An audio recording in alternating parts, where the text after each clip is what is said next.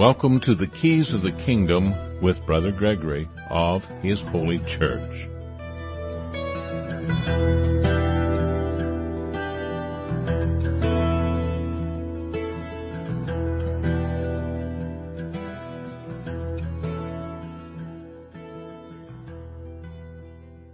Well, welcome to Keys of the Kingdom. I'm Brother Gregory, and again, we're going to be talking about the Kingdom of God. And uh, we this morning's show we finished up on turtle dove. We may come back to that the the turtle dove that they mentioned numerous times in the Old Testament.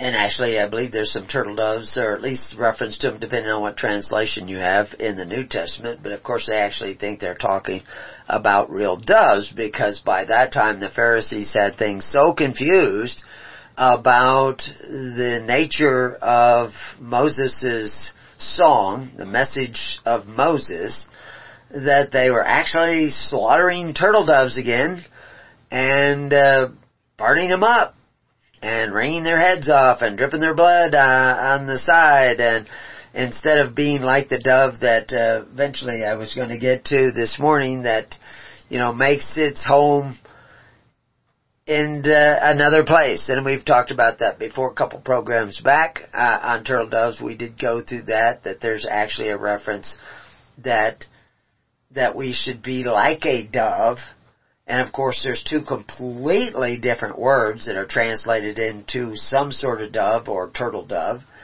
And they don't mean the same thing. Also, there's another word, a couple different words that are translated into young pigeon or little pigeon or what have you, and they don't always mean little pigeon. They actually are referencing the same thing that we see with the Jehovah Nisi.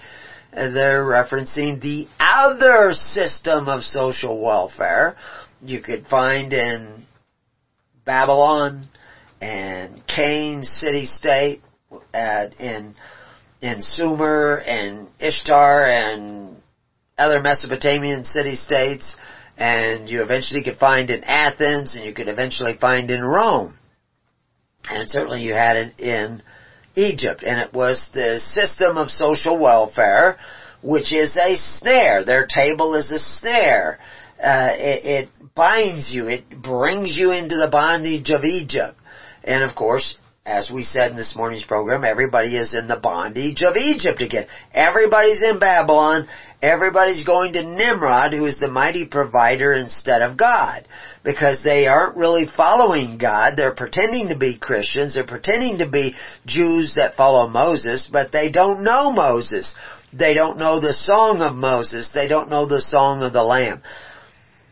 And so I'm doing these programs, making these recordings, working hours and hours and hours and hours and hours and hours on books and pages on the internet that we all make available for free, uh, so that you can actually see what Christ was saying, what Moses was saying.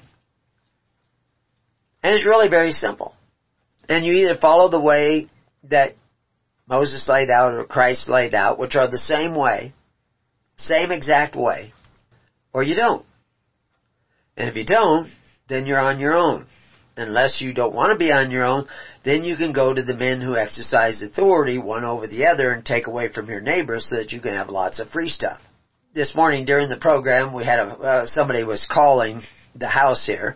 They were making arrangements for somebody who is dying of several different sudden appearances of cancer in their body after months and months of neuropathy that they have been plagued with since they got their vaccination and all their boosters. And now all of a sudden they've got cancers just coming out of nowhere and they've got maybe only a few weeks or months to live. And the hospital was dumping them out because the hospital didn't think they could care for them. Now the person's a walker, can't move around, has blackouts, fallen several times, broke bones, uh, skin is thinning out, but Medicare, Medicaid, all that stuff is just dumping them out in a small town where, okay, now you're supposed to get hospice or somebody to come and take care of them, but not so easy all the time. And, uh, not so, you know, their hospice isn't talking about staying there day and night. And the person needs to be taken care of day and night. So we're doing it. She's not a member of our church. She's not a member of our network. But it's good practice for us. We care about them. It's been somebody that we have dealt with. I've, I've done work for them. I've helped them out many times. They're not real Christians. They think they're Christians. They're nice enough people. Uh, when I say they, I mean the, the, the, her husband's already died, but her kids are absolutely useless. And if they were here, I would tell them that. but they're not here to take care of their mom. They're mostly interested in what they can get out of their mom because she's about to die and they want to get her whatever stuff that, that she has that is left. And of course they'll deny that. They'll say, "Oh, I, we really care," but you know, I'm watching this closely. We we had people that were staying with her last night. We'll have people staying with her tonight. Actually, she's coming home from the hospital today. Today, and uh, we've seen this before. Uh, we took care of a elderly gentleman who was a local rancher. That he finally ran out of money.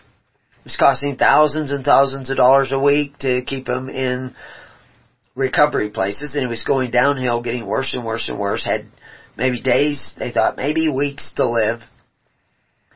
And, uh, and he whispered to me, I want to go home. When I was visiting him, he whispered to me that he wanted to go home. Well, I, I had no knowledge of the fact that he was out of money and they were going to about dump him out or anything.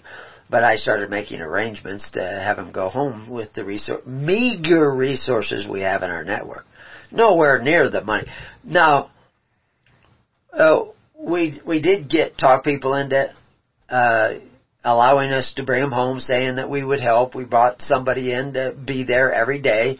Uh, the the guy was totally bedridden, but we we got a hoist where we can get him up out of bed and get him in a wheelchair and everything. And we started healing up all of his problems. The infections on his foot and the sores on his legs and the sore in his back where the surgery went wrong and and uh, the infection was moving up and taking over his whole body, and we reversed all that. And he didn't die in a couple of days. He didn't die in a couple of weeks. He didn't die for months and months and months and months. I was just telling somebody the other day that I would come down there. I'd be taking different shifts with other people that were that were in our network. They were doing a far better job than the government. The government come out, and actually, I think he eventually died because of what the government was doing. I mean, I say government. It was people who work for the government who think they know everything, and uh, they came out and they were doing stuff that was really bad. And even some of the family was listening to what they were telling him, and we were saying that's not what he needs. And we we know that that was not what he needed. Uh, and I could go into the details, but I don't want to do that at this time. And it's not really important. But there's a lot of things that we've learned over the years, and we don't know everything. We had to do some experimenting. But, you know, I, I, I would sit there, and, or stand there, uh, and look down at this, this, uh, which ended up, I'm pretty sure it was a fungus that was growing between the layers of his skin. His skin was getting pretty thin. I mean, he was an old, old guy. And I would stare at that and I would think like, what should we do with that? What is that? And I would stare at it like I was in, my eyes were already starting to go for myself at the time. I'm an old guy too. And, but I would stare at it, I'd look real close and I would think like, what is that? And all of a sudden, I knew what it was. And, you know, I could be wrong, but I think I knew what it was. And I, I knew what we needed to do. Totally non-invasive, you know, no harsh chemicals or injections or any of that, that stuff. Just tender loving care with little basic, you know, things that you would have in your kitchen. And cleared it up. All that fungus under his skin, in his feet, coming up his ankles, getting worse and worse when he was in the hospital. And it stopped. The infection in his back stopped the sores on his legs all healed up. And he would sit there watching TV with his wife and they'd both be sound asleep when I came in holding hands. She in her chair, which we sat right next to, he, we put his wheelchair right next to her, and they would sit next to each other in their home. And I had been several of the places, visiting them in several of the places. I mean, they were keeping them a hundred miles away. And I was thinking, this place is a tomb. No wonder he wants to go home. Now, the last place he was in was fairly luxurious, but he was going downhill all the time while he was there. And I know some of the people that work there. We wanted to get permission to go in there and work with the patients and help the patients and stuff like that. But I have to be a member of Babylon. In order to do that, I have to have a number that identifies me as a member of Babylon or they won't let me come in and help. I'm not welcome there. I'm not welcome in the hospitals. Right now, the hospital is a local hospital, which I say local, 100 miles away again, is they're about to go on strike because they can't get enough help. They can't get enough nurses. And one of the reasons they can't get enough nurses is they require all the nurses to be vaccinated. And a lot of nurses think that's not a good idea. They don't trust the vaccine.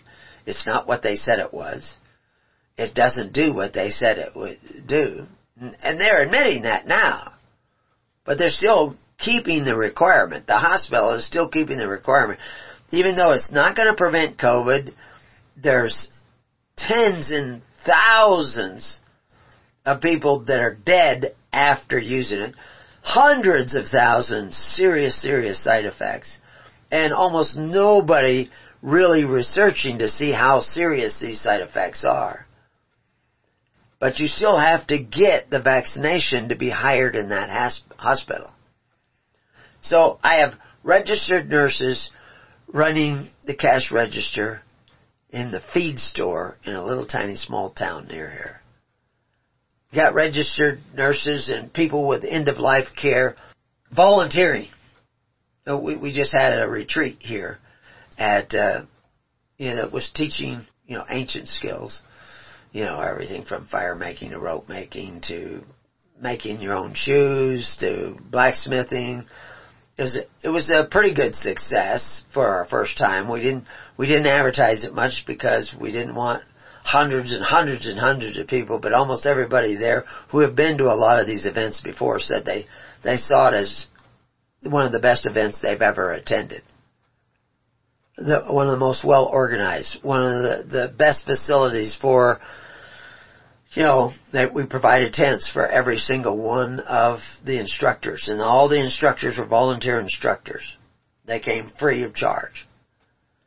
And now you had to pay something for some of the courses, but it really just basically covered the materials. You know, like the blacksmithing, there was going to be coal, and we had several forges, and uh, we had extra anvils there. I actually have more anvils uh, that I could bring down there.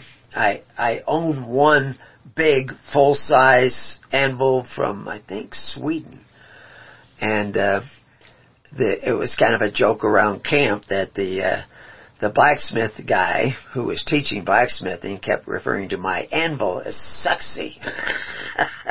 he wanted to get it from me.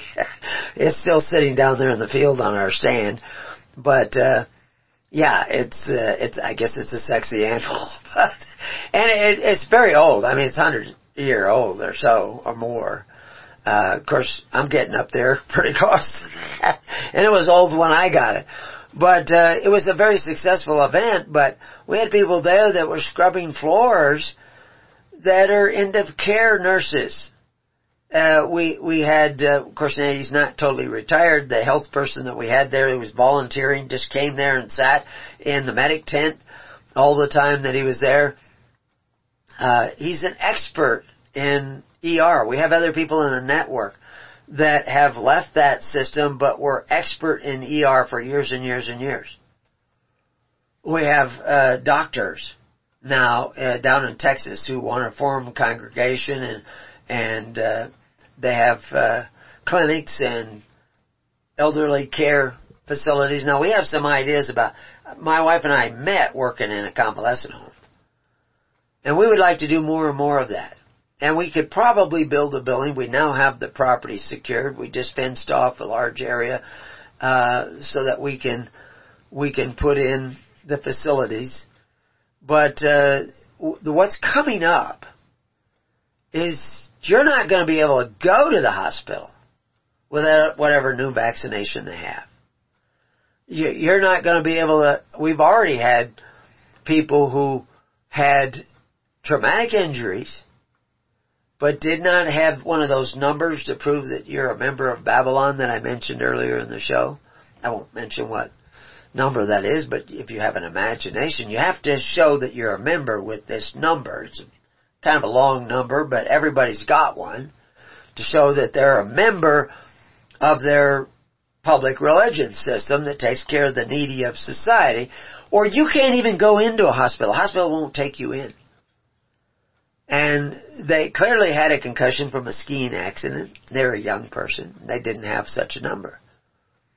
And they turned him away. They weren't gonna, they weren't gonna look at him. They weren't gonna check him. They weren't gonna shine a light in his eyes to see if he had a concussion or they weren't gonna do an x-ray or they had money to pay, but they had to have that number or they wouldn't treat them. Now, that fellow eventually got a number. And I can give you story after story of people who have done that, who had to go out and get the number finally. Because they couldn't survive without it. They couldn't open bank accounts. They couldn't enter the marketplace because they didn't have that number. Because they didn't have the mark of the beast. And I say beast because that number says that you can take a bite out of your neighbor through the men who exercise authority, through the fathers of the earth that Christ said we were not to go to for our daily bread. But everybody does. Because they don't understand the kingdom.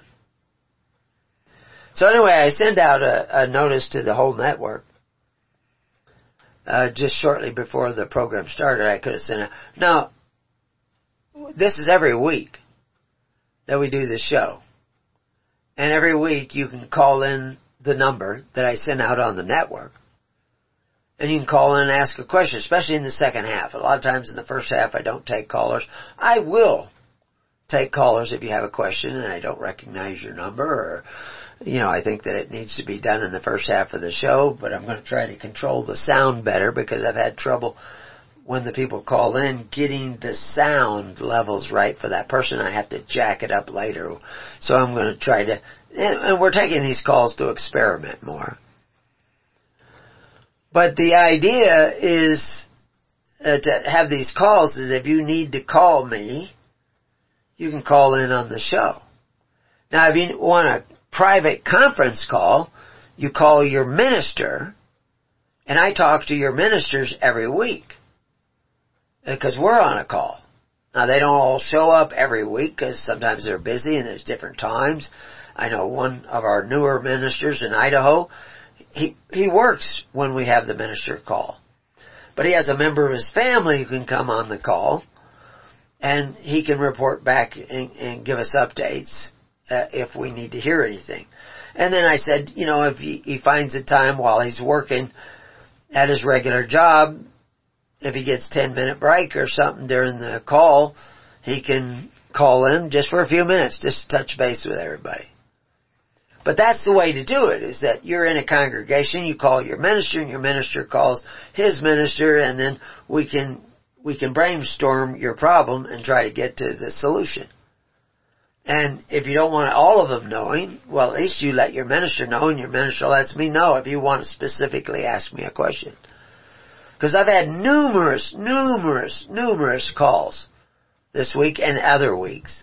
I had a call during the show. Somebody in Ohio wanted to start, you know, if there's a congregation in Ohio and he went on the website and he says, well, it looks like the, the, the groups are regional. Well, that's because we don't have 10 congregations in Ohio. As a matter of fact, I don't know that we have any congregations in Ohio. And I don't want to know where all the congregations are uh, that would be that would be anti the song of Moses and anti the song of Christ. That would be an isolationist mob mentality. You know, when I originally, before I started the network, the email network, I looked at home churches because the home churches, you know, they were that's that's a little bit like what Christ did. All the the original church gatherings, ecclesia gatherings, were small, intimate congregations, the tens, hundreds, and thousands. I mean, that are mentioned in Mark and in the Bible that they were organizing in. And, and in history, that was clearly the way they were organized. There were Christians still organizing that way all over Europe and America at the time of the American Revolution. And they were forming this network of tens, hundreds, and thousands. That's been deleted from a lot of your history books because they don't want you to know about that because that's key to liberty under God, which is going to be part of the conversation today. But people people aren't doing that. That's why, uh, and the and the people with the home churches, you know, the what they call the little ecclesia groups or home church groups or whatever, where they get like eight, nine, ten families together and they meet in a house and they sit on the couch and they they talk about Jesus. They don't actually do what the first century church was doing. They don't actually do what the apostles were doing. But they talk about Jesus. They talk about how much they love him and how they have a relationship with him. They just don't do what he says to do. As a matter of fact, they do the opposite. Because they do go to men who exercise authority one over the other to get benefits at the expense of their neighbor. And I tell people this, I point it out. And they just don't want to see it. That, that is attacking their delusion, the delusion that they're Christians. But of course, they also don't realize that they're in the bondage of Egypt. And of course they are in the bondage of Egypt. You know what I mean? Like, at, at this station, this is what I put up almost every week is the keys to the kingdoms are the keys to liberty under God. And it's actually the keys to the only liberty you can hope to enjoy in a world gone mad. And on the show we offer a unique perspective to the ancient texts hidden histories, and natural law. The Bible is the book for a voluntary government of, for, and by the people.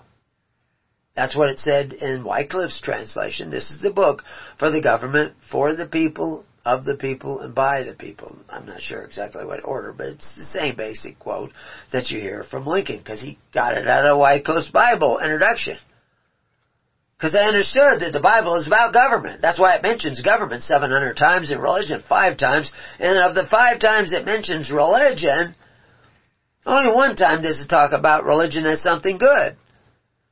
And they have to identify it with a modifier, pure religion.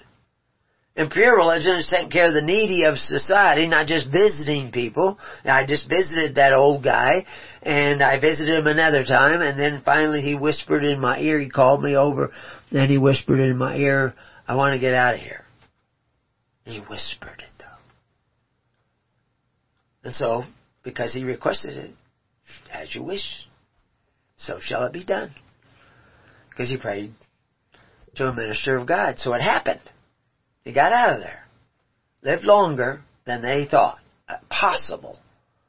Lived better than he certainly was living while he was in there. Way better. And then he passed away because somebody in his family listened to the people from the government. See, the people from the government saw what we were doing. Saw what we were doing was better than what they could do. Because they did send around a home health nurse now and then. And they did send in somebody who's getting like 20 bucks an hour, 22 bucks an hour to come in and change his colostomy bag. And that was all part of the service. It was cheaper than the $6,000 a week that he was paying in the rehab place. And they got, you know, one of the persons that came was fairly competent, drove a long ways, paid all the time they drove there. They had to drive over an hour to get there. The other person came from the north and they drove about an hour. So one came in the morning, one came in the evening. And, you know, they were to change the colostomy bag. And one, the, the morning person was pretty good. The afternoon person was horrible.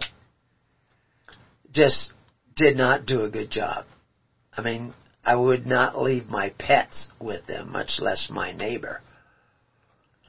But we came there, and we came there every day, and we took care of them, and they saw that we were doing so much better job than their own people. They offered to pay us. They insisted that all you have to do is sign this paper and we'll pay you for your time to do this.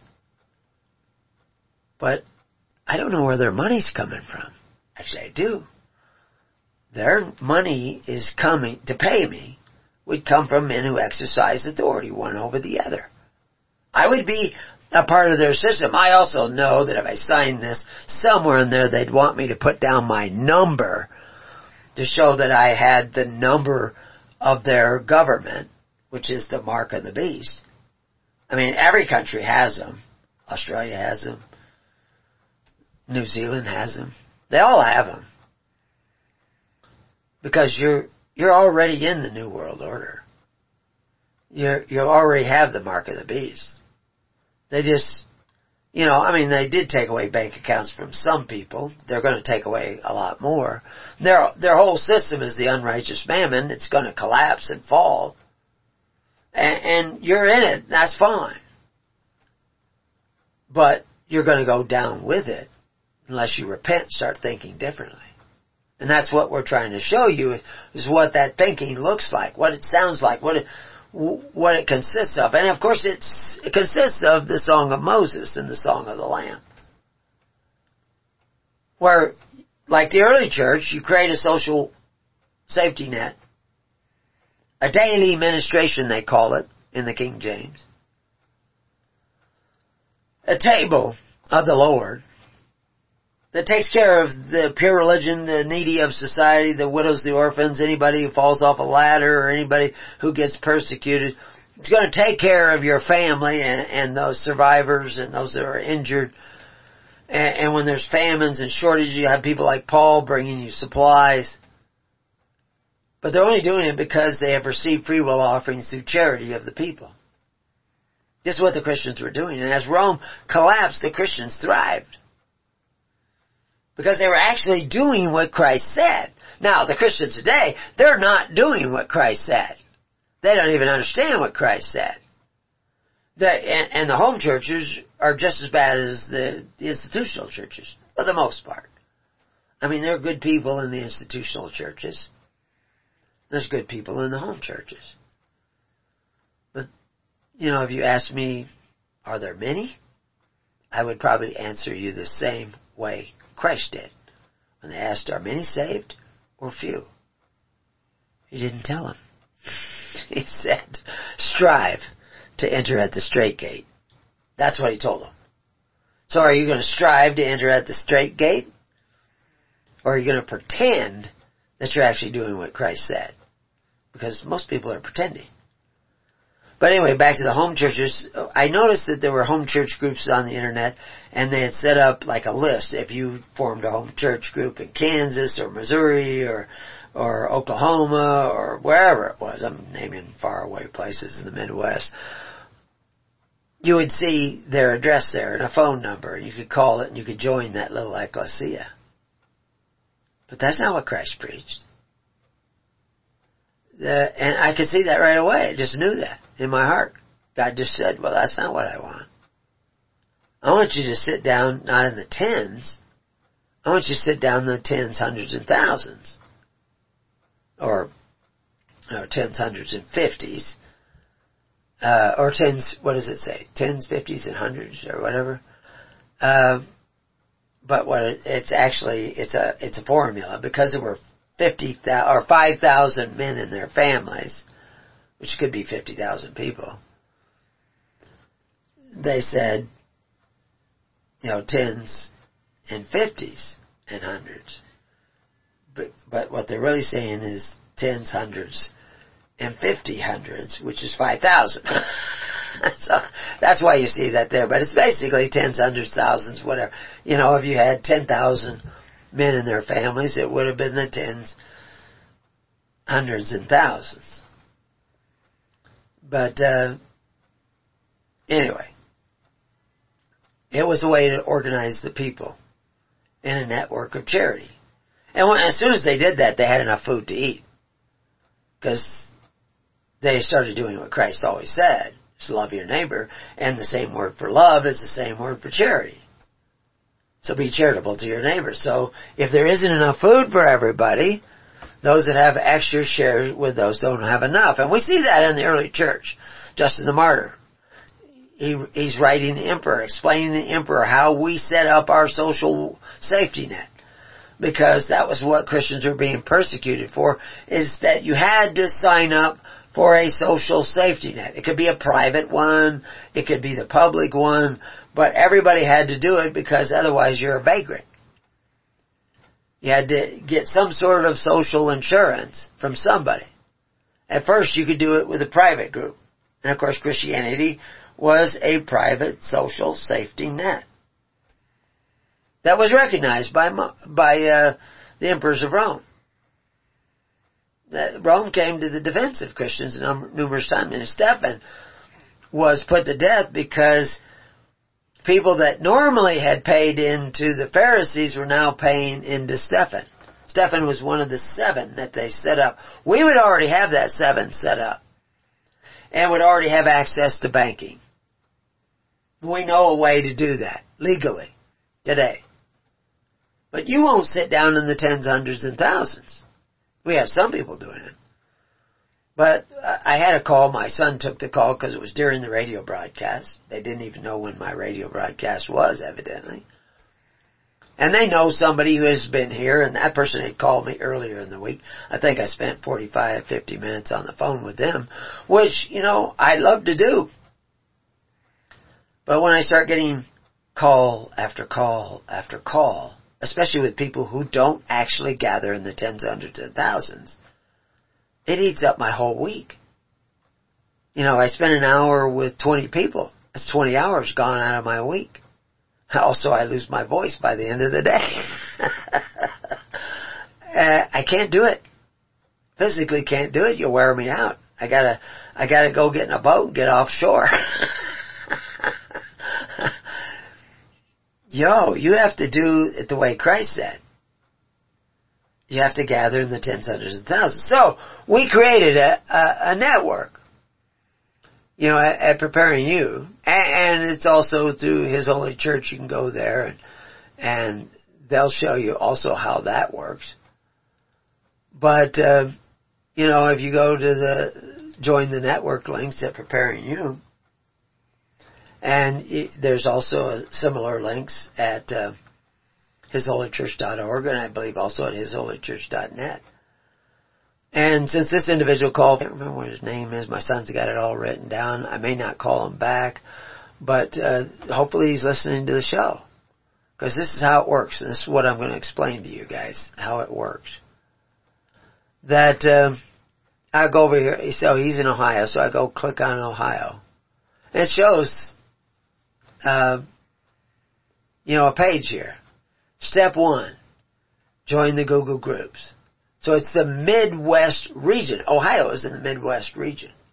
So we have a group that we call the Midwest Regional Group, which includes Ohio. So everybody who's in Ohio that wants to gather together should join that group. People say, well, I don't want to join that group. I just want to be in a little congregation and we meet every week and we'll talk about the Bible and say how much we love Jesus. No. That's not seeking the kingdom. That's seeking your little mutual admiration club society, whatever, your little congregation. That's not what the early church was doing. If the early church did that, they'd all died. That, I mean, the, the church would have fallen completely apart during the famines that plagued Rome. That they wouldn't have made it. But that's not, they were organizing the way Christ commanded that his followers organize that his ministers were commanded by Christ to make the people organized in the tens, hundreds, and thousands. A lot of some some people say, "Well, that was just for that one spot." Then why do we see it for centuries and centuries and centuries afterwards? It's not until Constantine came along and started creating churches based on everybody in Milan electing a bishop. That wasn't the tens, hundreds, and thousands. That's the way Rome was doing it already, except for now they were going to have to donate money through charity, but your immediate minister in your community was going to be appointed by the bishop. That's not what Christ said. No, you organize yourselves in tens, hundreds, and thousands. That's what Moses did. Moses ran their courts. He ran their system of social welfare. He ran their army to the same tens, hundreds, and thousands. They gathered in those numbers and they worked together in those small micro communities coming together into a macro nation. It was never top down. They had a hierarchy, they had a system of ranking, which the word turtle dove is actually translated into this, how, your estate, you know, and, and, meaning your rank, eh, in King James it says estate, in other translations it says rank.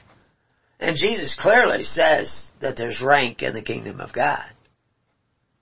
But it's different than the way they do it in Babylon. It's different than the way they do it in Canaan City State. Because they have rank based on your service, upon your sacrifice, upon your willing to wash the feet of your congregants, not on ruling over them. The power is in the hands of the people. That's why it's the perfect law of liberty. Because now the people organize themselves. And they pick a minister.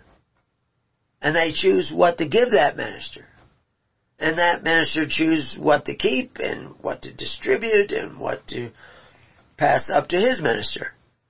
And eventually it's all heaved up to, not all, but a portion of it is heaved up to to the tens, hundreds, and thousands, and tens of thousands, and 144,000, all the way up to the highest ranking members of the kingdom of God, who can't exercise any authority over the people. Because they're not popes. They're not that kind of guy. You know, that's what George Floyd always said. I'm not that kind of guy. Oh, Moses wasn't that kind of guy. I mean, he started sitting in judgment because everybody, kept coming to him, Jethro says, you can't do this. It'll make you a dictator. The people have to learn to manage justice in their own local community. Jesus said that. He actually called that the weightier matter. Jesus said that the Pharisees were condemned because they didn't attend to the weightier matters. But he, he told his followers to attend to the weightier matters, which is law, judgment, mercy, faith which in, in, in that will also include your social welfare system. And the best way to do that is in the micro, which is small congregations. We don't want you sending funds to us as some sort of central authority. If you want to send you know, some sort of peace offering or send something extra, you can send something extra to us. We're, we can not bar you from doing that. Now I could bar the people from the government who come to us time and time again and says, if you just sign up, we can pay you. And we wouldn't do it. Or we didn't explain that we didn't have the number or anything. Actually, one of the helpers that we did have did have the number and could have used the number and he could have used the pay. But I wouldn't sign up, so he wouldn't sign up. Good for him. Of course, we gave him a place to live while he was doing this, and we we provided him with a lot of groceries while he was doing this. And of course, we took his place so that he could go out and he could get extra work. We've had guys here who who came to help, and we say, go out. There's other people in the community that need help. Go help them, and they will pay you we can't pay you. We don't have any money. Because there's no heave offerings coming up to us. because too many people are looking for some little group that they can join and then they can all talk about Jesus and how much they love Jesus and how much they believe the Bible and how they agree with us 100%, but they don't actually want to do what the early church was doing. They also don't want to do what Moses was teaching the Israelites when they came out of Egypt. And, and until you learn what they were doing, you're not going to be able to come out of Babylon. So anyway, uh, I guess the Ohio group is called uh, his church in Indiana. That's the the regional Midwest group, and it includes Indiana, Illinois, Iowa, Missouri, Ohio, and Kentucky.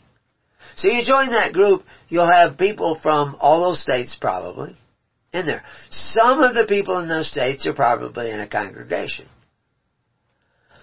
They may not be in Ohio. I don't know. I don't want to know. And I don't want that information on the net. I want that information written in your heart and your mind. Well, you end up creating your own congregations for Christ and His kingdom. And then, you know, maybe you're spread out. Maybe one of you's in Missouri, one of you's in Kentucky, one of you's in Ohio. But that's three people. That's a start. Then you pick a minister. I know there are ministers. I know some of the ministers are on that group, on that Indiana group, which is the regional group.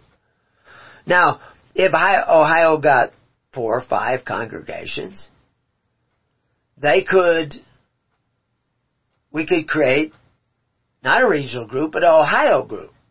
That's just Ohio. You know, especially if they had ten congregations, we'd just make Ohio a group.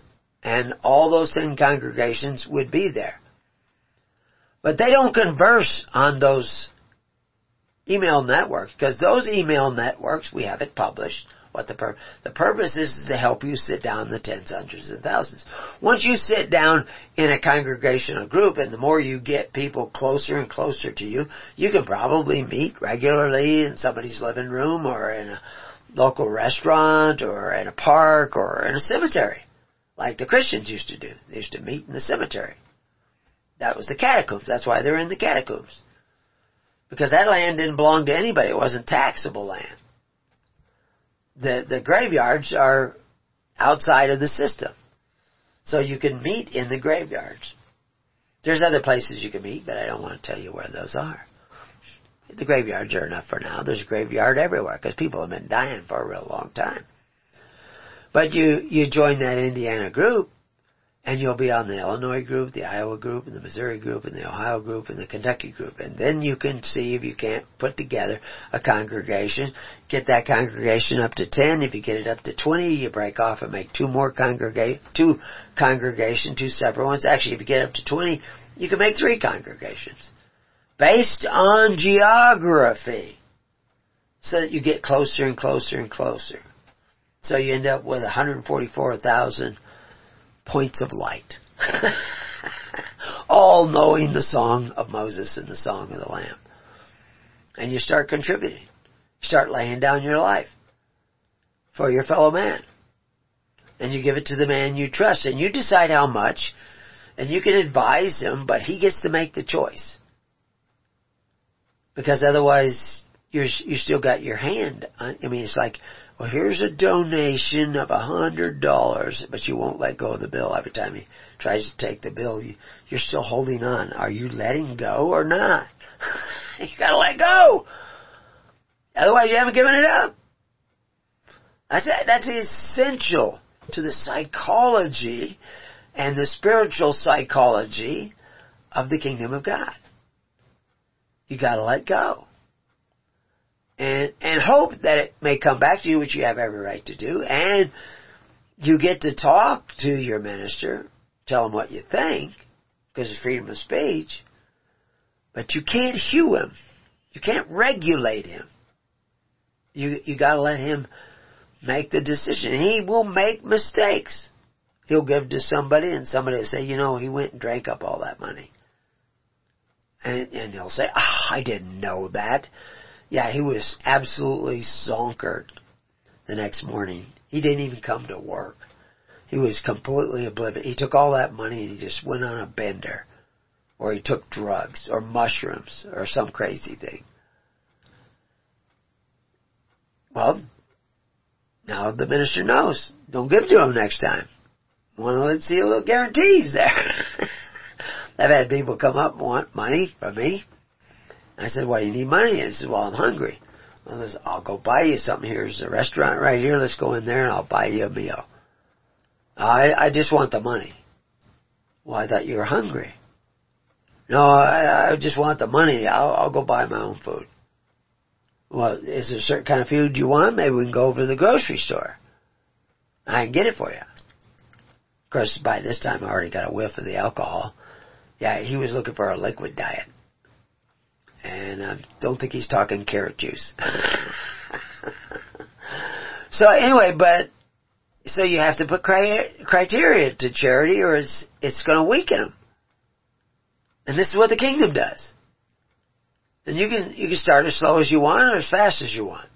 But you actually have to pursue the kingdom of God and the righteousness of the God of that kingdom.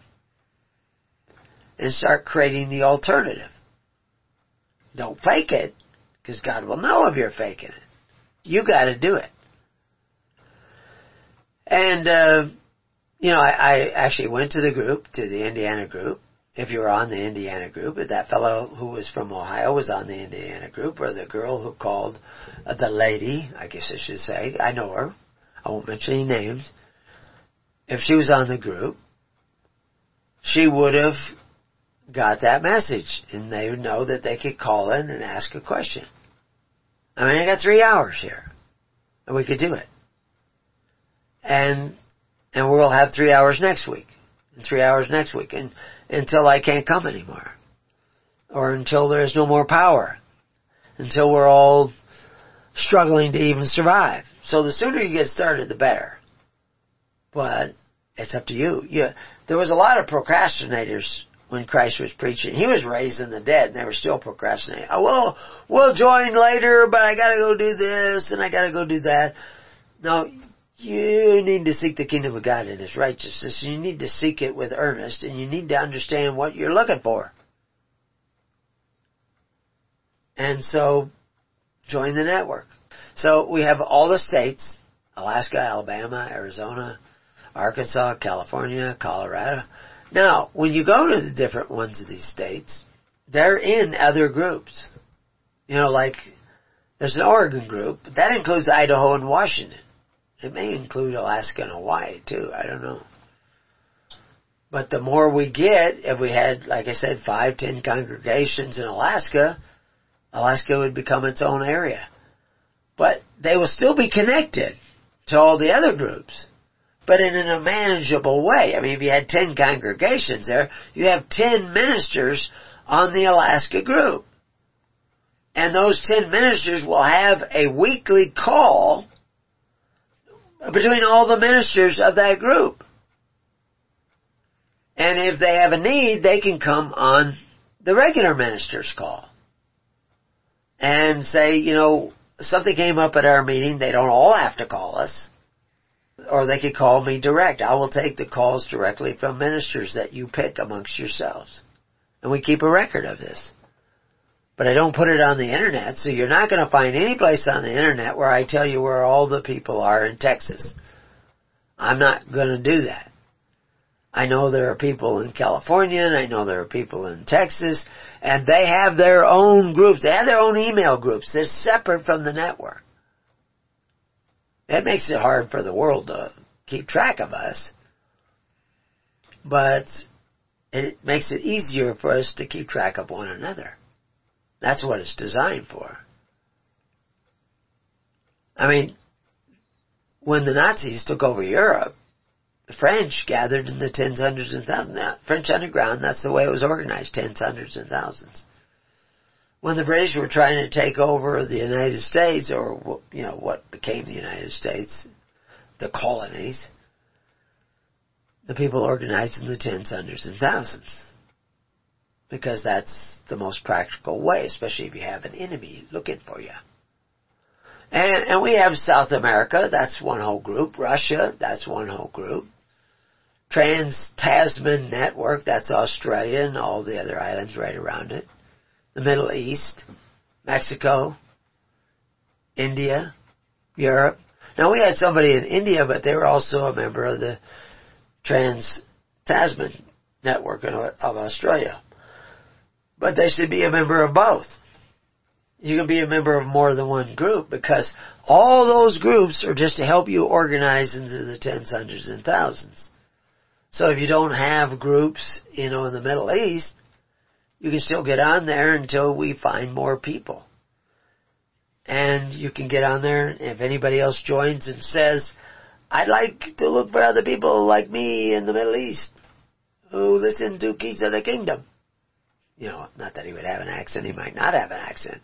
He might be an American over there in the Middle East. And you can start connecting. But you gotta do it. Nobody's gonna do it for you. Because the kingdom is about seeking the righteousness of God, the straight way. It's about persevering in that search.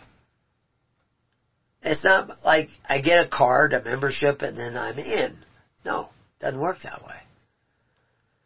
So, I mean, we even got Africa, Madagascar, the Seychelles Islands. I used to notice that somebody from the Seychelles Islands would listen to my show every week. I don't watch that now, but they would listen to the show every week. I kept saying, well, why don't they ever join the network? so, you know, when I put that Africa, Madagascar, and Seychelles Islands, or Seashell is what it stands for, but it's spelled funny. It's probably a French spelling or a combination of a French spelling. But uh, I don't know. They procrastinated and procrastinated. it's not enough just to listen, although I recommend that you do listen on a regular basis. So some of the things, besides having the call in, which we will, in about eight minutes, we'll be ready to take calls, and I'll start giving out the number. But, you know, this morning we were talking about goat is not a goat is not a goat in the, always in the biblical text. And we talked about the she goat and the heifer, and there's two different words for heifer, and, and we've talked before about, uh, kidneys, the same word for kidney means reins of control. So there's all this sophistry, and if you, if you apply the words wrong when you translate it, you can come up with really goofy scenarios where you got people burning up sheep and stuff like that, which was never intended because fire in the Bible isn't always fire. Most of the time it's translated completely different than the word fire. Same letters, same spelling, completely different translation than fire. And one guy said, unless you're a redhead. because it's translated wife. The same word that's translated fire is translated wife. And so the joke about the redhead, that was just a redheaded joke. I think the guy who said that, he's listening, but I won't name names. Don't want him to get him in trouble with redheads. so anyway, breeches are not underwear.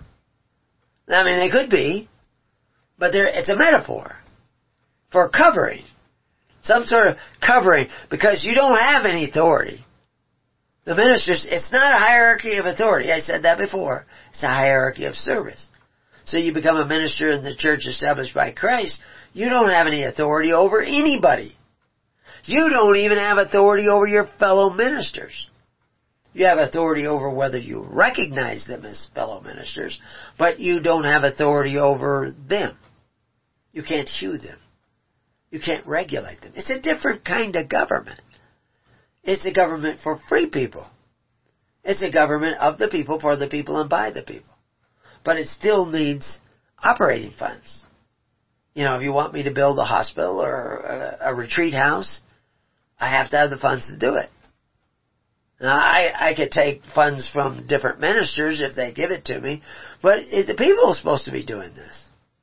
You would have to be funding us. But I don't want you just sending me money. I want you to sit down in the tens, hundreds, and thousands because Christ didn't say make the people send you money. Christ said make the people sit down in the tens, hundreds, and thousands. So all these words, red heifer doesn't mean a red heifer. All these guys looking for a red heifer so they can start the sacrifice. They're already sacrificing to the temple. But their temple is the government. It's the government that takes care of the widows and orphans and needy of society. It isn't the church. But that, that actually brings up a term. The inflection moment. Which, uh, you know, and back to some of the other words, burnt doesn't always mean burnt and dove doesn't always mean dove. And you can go back and listen to our turtle dove things and find out that the turtle dove had to do with a system of social welfare that was set up and in Sumer and Babylon and all these other places like the United States and Australia. And if you're a member to that, you probably got a number to prove that you're a member. And if you don't have that number, you're going to be excluded more and more and more. I've been excluded for years. But I, my life is a walk of faith. And, you know, I could get afraid at times, I could get depressed at times, but, uh, uh, being a doer of the word gives me an immunity to that. so, and, and uh, there's lots of room for improvement in me. And if, but if you guys would sit down in the tens, hundreds, and thousands, that would be great. Not only for me, but it'd be even greater for you. If you actually started caring about your neighbor as much as you care about yourself. Caring about your neighbor's freedom as much as you care about your own freedom. Oh wow, you would have the power of the Holy Spirit walking right next to you all the time. I I'm not going to say all the time. Because even the Holy Spirit tests you from time to time. But uh, there was a, I heard several times today from different sources this New World Order summit that they had, you know, Klaus Schwab and all the other Nazis. Because he is a Nazi. Uh, his whole family's been Nazis for generations. And that's what he wants. He wants a socialist state. But, you know, mixed amongst these groups, I mean, there's a lot of useless eaters and, and mind-numb people. But in this group, they ultimately want to decrease the population of the world.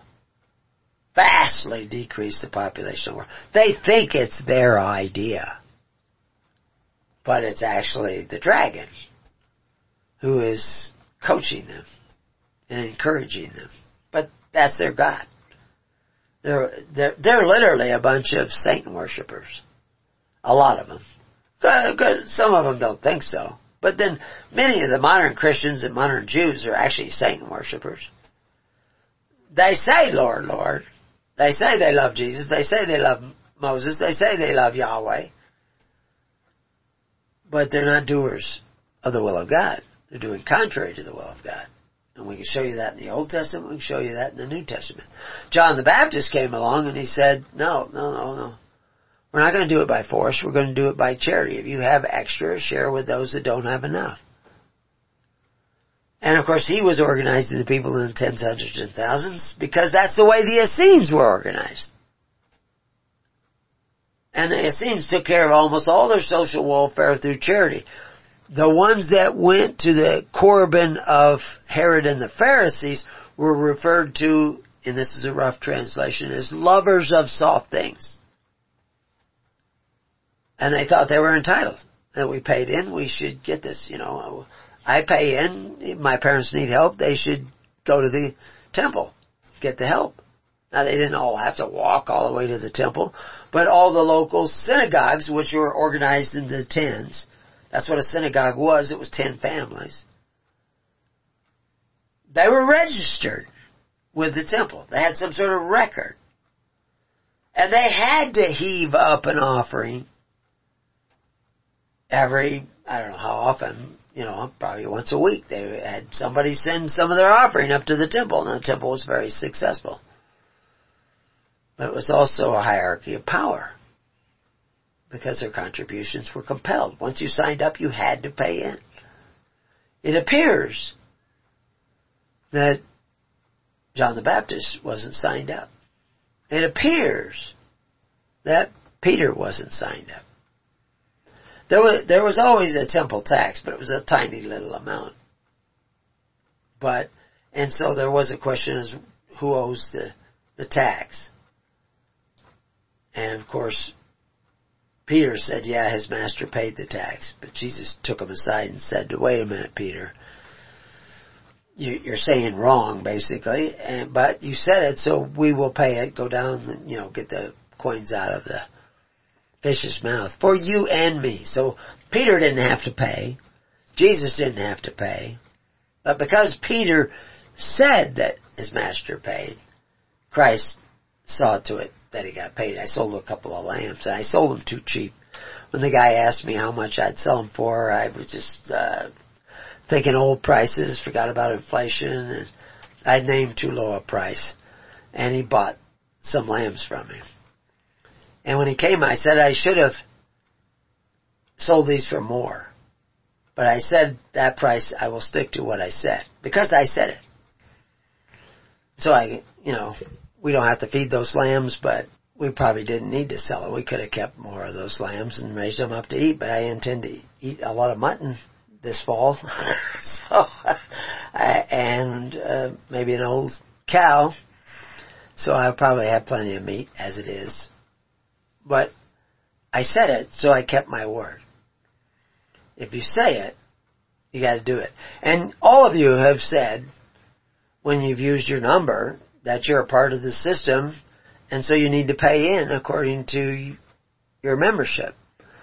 If, if you decide, well, I'm not going to do it, and you want to cheat on what you owe the unrighteous mammon, you probably won't be suitable for more righteous habitations. And you'll find it very hard to actually join a congregation and lay down your life through that congregation and cast your bread upon the waters in hopes that it comes back to you. You probably find that difficult. Well, as difficult as you find it is how far from seeking the kingdom of God and His righteousness you are. But it's your choice, your decision.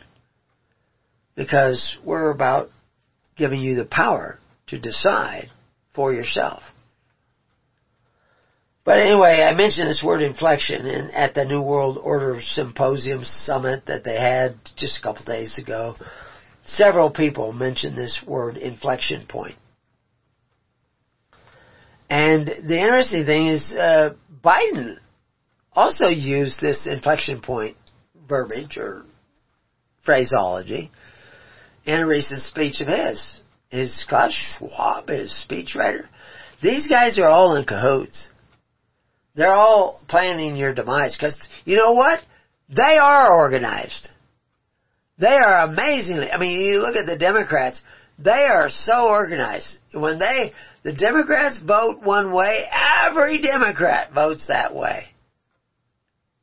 Because they are organized. Because they're organized by exercising authority. If you don't vote the way that the Democrats say that you're supposed to vote, you won't get any money. You'll be out of the Democratic Party within a short period of time. No, they demand loyalty. It's just like they do in hell. Satan always demands loyalty. Christ desires your faith. But that, you know, the word faith and the word allegiance, they are synonymous terms. Except we save allegiance for those people who are under an exercising authority, and we save faith for those people who follow Christ out of love. But a lot of people tell me they love Christ, but they just don't do what he says.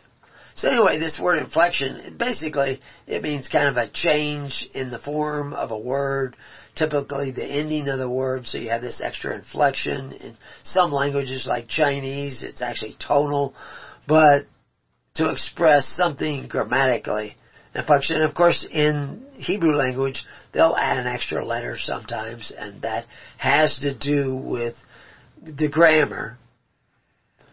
But it also can have to do with other things because there's several different letters they could add to create the same gra- grammatical function.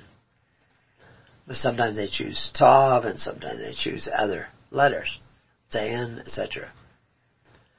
But this inflection point, if you look at it geometrically, it's a point of a like a curve that uh, which can change in direction of a curvature that occurs. You know, like it's going this way, and then all of a sudden it, there's an inflection; it changes direction.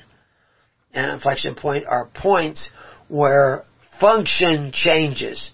You know, like concavity, where you have concave up can become concave down. And so that's, that's an inflection point, geometrically speaking. But there's also the, what they're mentioning at the World Economic Forum and what they're mentioning at uh, uh, out of Biden's mouth has to do with this inflection point that refers to a key event that changed the trajectory of some process or situation related to the economy or to society. And inflection points are more significant than the small day-to-day progress typically made in a company or, you know, a business or whatever. inflection point makes for a dramatic change in direction. And like I say, all roads lead to heaven. All roads lead to the to the uh, you know to Rome, to the kingdom of heaven, or to Rome and to Babylon. It's just about direction, and inflection is the determination of that direction. When we decided it was okay to force our neighbor to contribute to for what we wanted, that was an inflection point. They tried to do it back in 1099 with Lady Godiva. But she said, no, no, we cannot take care of the needy through taxation. Uh, they tried to do it in Rome, and they actually successfully did it in Rome, but 150 years before Augustus Caesar, they tried to do it. Or 150 years before Christ, I should say. They tried to do it, create that inflection point, and Polybius said, no, it will destroy us. But of course they did it anyway. Julius Caesar, then Augustus. And then John the Baptist and Christ come along and say, no, let's inflect it the other way. Let's go back the other way. Let's repent. Let's turn around. Go the other direction. That's why you need a network, is so that you can go the other direction as a kingdom, as a government of God. And, and we fill out all the little details about this, at least as far as you need to know in order to organize, but you could have your own bank. It wouldn't be called a bank. It would probably be illegal to call it a bank, but it's actually a legitimate institution. And that's of course what they were setting up when they appointed seven. They talk about these seven guys they appointed. Seven, look out amongst yourselves, find men you trust, and we will appoint them over this business because it's not right that we wait on tables. And the same word that they put there for tables in the Greek is the same word they translate into bank in another location in the Bible. And as a matter of fact, in the Greek language, it still means a bank today. So he wasn't talking, the, the, the apostles were not supposed to be setting up a banking institution. But they could appoint the men who could set up that banking institution. And they appointed seven guys. Where these guys live? Do you know where these guys live? We don't know where every one of them live. At least I don't. There may be some people who know where some of them live, but we, some of them are mentioned later on in the Bible, and we know where they were. And they didn't live in the same town. They were all over the Roman Empire. Why? because they were forming one of these institutions that is like a bank, but not a bank. In many countries, it's actually illegal to call them a bank, but they have a bank, they have access to all kinds of banking services. Well, that's one of the things the New World Order wants to do is cut off your banking services. Now they want to cut off your health, they want to cut, cut off your welfare, they want to cut off your life. They want to d- destroy your crops. They want to do away with cattle altogether and sheep. And here God has put me out here in the wilderness with cattle and sheep. But I know something they don't know. and I don't tell anybody what it is. Certainly not on the air. but they're coming up to another inflection point. COVID was an inflection point. If that wasn't a change, the the ideology of wokeness going into the colleges that was an inflection point in education. But the idea that education can be provided for your kids by taxing your neighbor and threatening to take away your neighbor's house if he doesn't pay for what you want in free education, that's an inflection point. Because that's engaging in a covetous practice. You desire to force your neighbor to contribute to your child's education, and if he doesn't want to do it, you're going to take away his home. That's pretty much covetousness. Now, people will say, oh no, that can't be right because if that was right, then I'm not a Christian. Yeah, you're not a Christian. Maybe you're a wannabe Christian, and the wonderful thing about it is we're showing you how to become a Christian. To actually, how to become born again. I mean, really born again, not fake born again with this emotionalism that is usually what they call born again. I know a lot of you want to think, well, I'm born again. I really believe in Jesus. Well, if you're still listening to me after this program, maybe you are in the birth canal.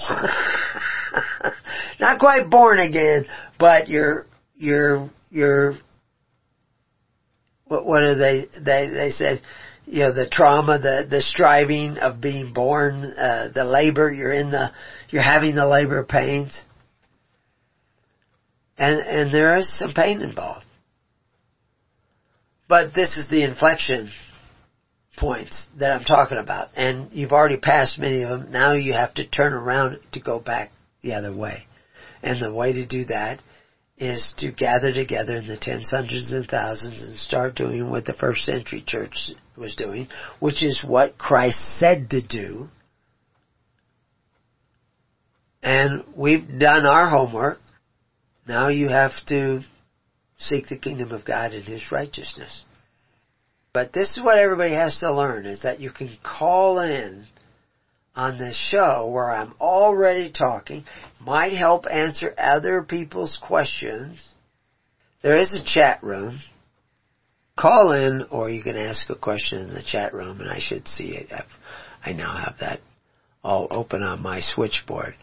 So, if people have other questions or they have certain things that they want me to talk about on the radio, if you join the network, you can post those to the network because I'm on every single group. I can see what I don't engage in conversations because I can't get any work done. And it's not a conversational group anyway. It's a contact group to help you contact. Somebody just joined into the chat room. So anyway, we've got a few callers, but we don't have anybody raising their hand. If you want to call in to raise your hand, it's 319-527-6208 and you can ask a question. So, of course, I want to recommend everybody join the network. Yeah, I've been working on Strange Fire, but there's so much more to this. I mean, if the same word for fire is also the word for wife, then I would have to look at the 425 appearances of that word for wife, when it's translated wife, which is spelled exactly like the word for fire, but not translated fire, because nowhere, if you see the word that they're translating fire, it's not the only word for fire, but it appears as fire 373 times and it appears as wife 474 times. What's the exchange? And again, what I talked about this morning is that this bride of Christ concept, which you find all the way back in Proverbs and other things, you're really seeing when they're talking about a sacrifice consumed by fire. Because it's consumed by the wife. And not, not your personal wife, the national wife. And who's the national wife? Well, who is the bride of Christ?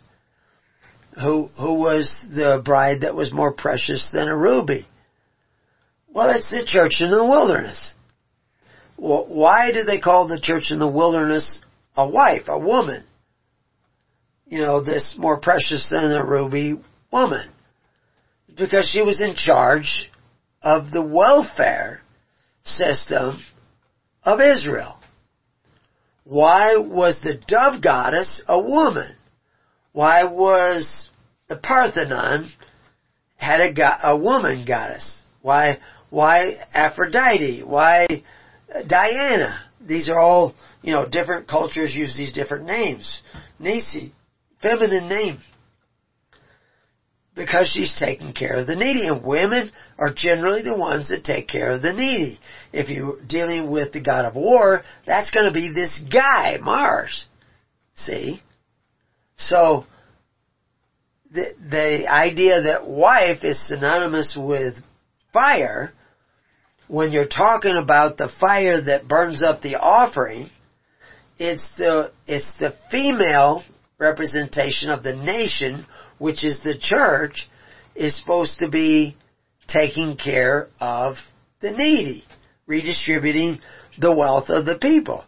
The difference between the Nazis and Nazis and the kingdom of God is that the kingdom of God does it solely through free will offerings. When we went through that in Exodus, when Moses is saying, all the offerings that come to the temple of God, which is composed of living stones, not dead stones.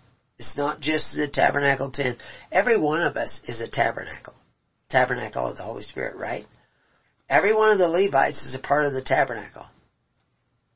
Because, you know, they have this outer cloth covering, but they are part of the tabernacle. So you, from your own home, you can worship God by giving to the minister of your choice to take care of your the needs of your neighbor when he falls on hard times. Now you want to do it in a way that strengthens him.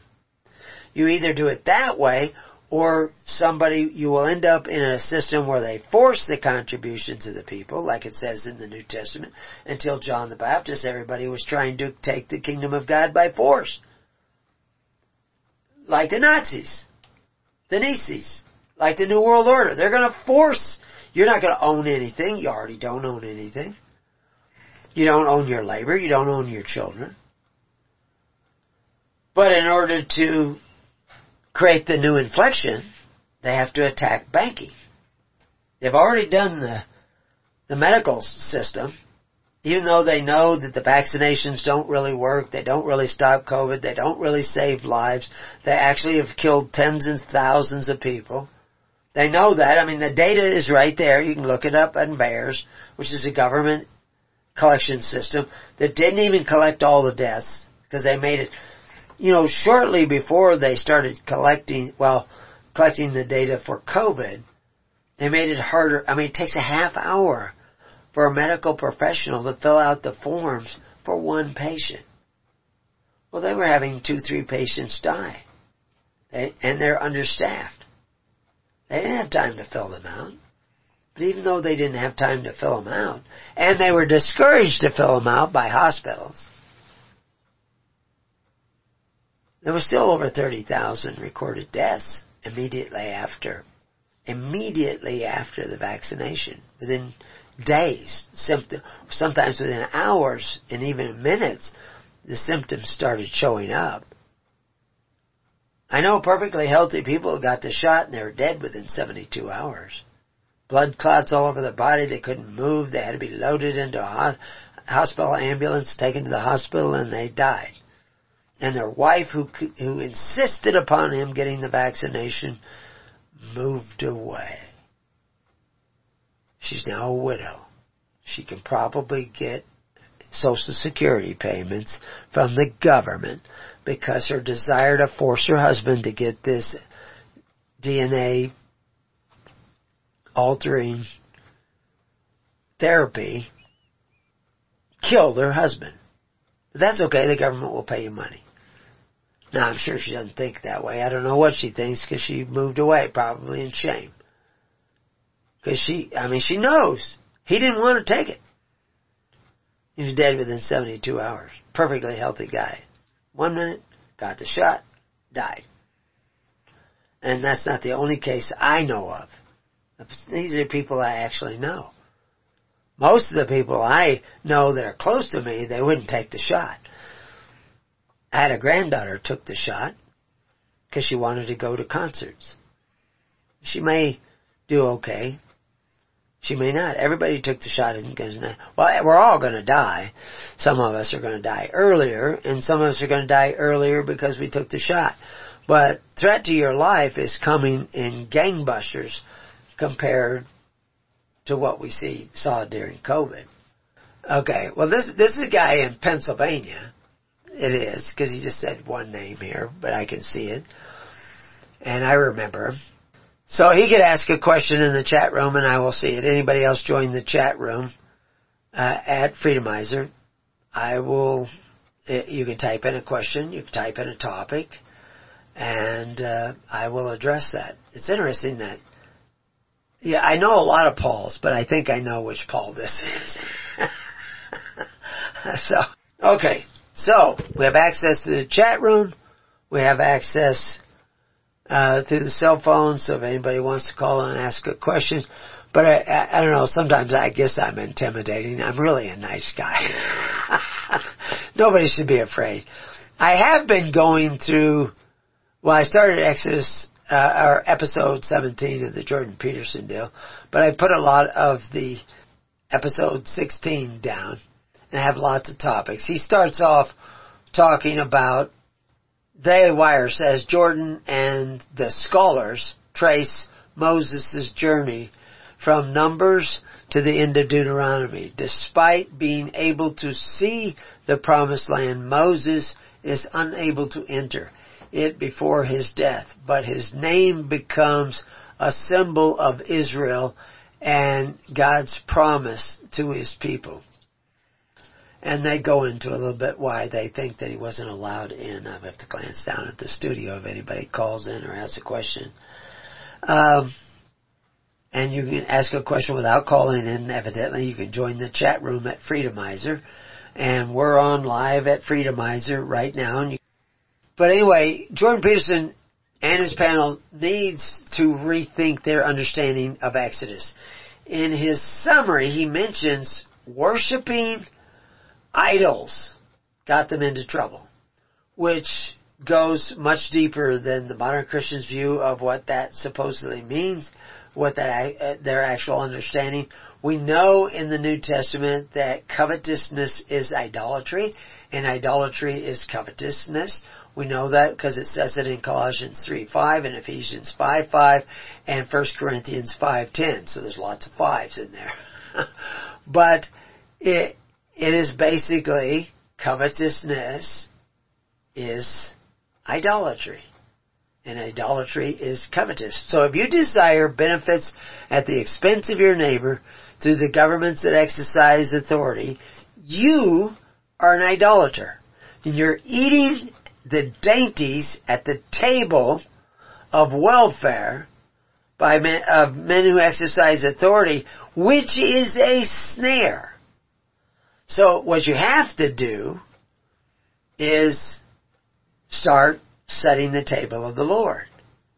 You have to start doing it and that requires sacrifice. Now I know some people just don't have the means to give much or anything, but and and there may come a day where we start taking people in. We don't have a lot of facilities now. But if they come here, they're working.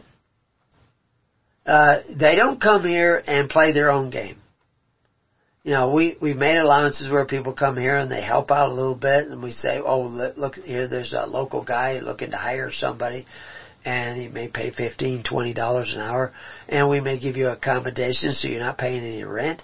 We haven't ever charged rent. We don't rent buildings, but we have provided, you know, where they can live and they could go and make some money. But then when they don't go off for these other jobs, then they need to work here and if they don't want to work here, that's fine.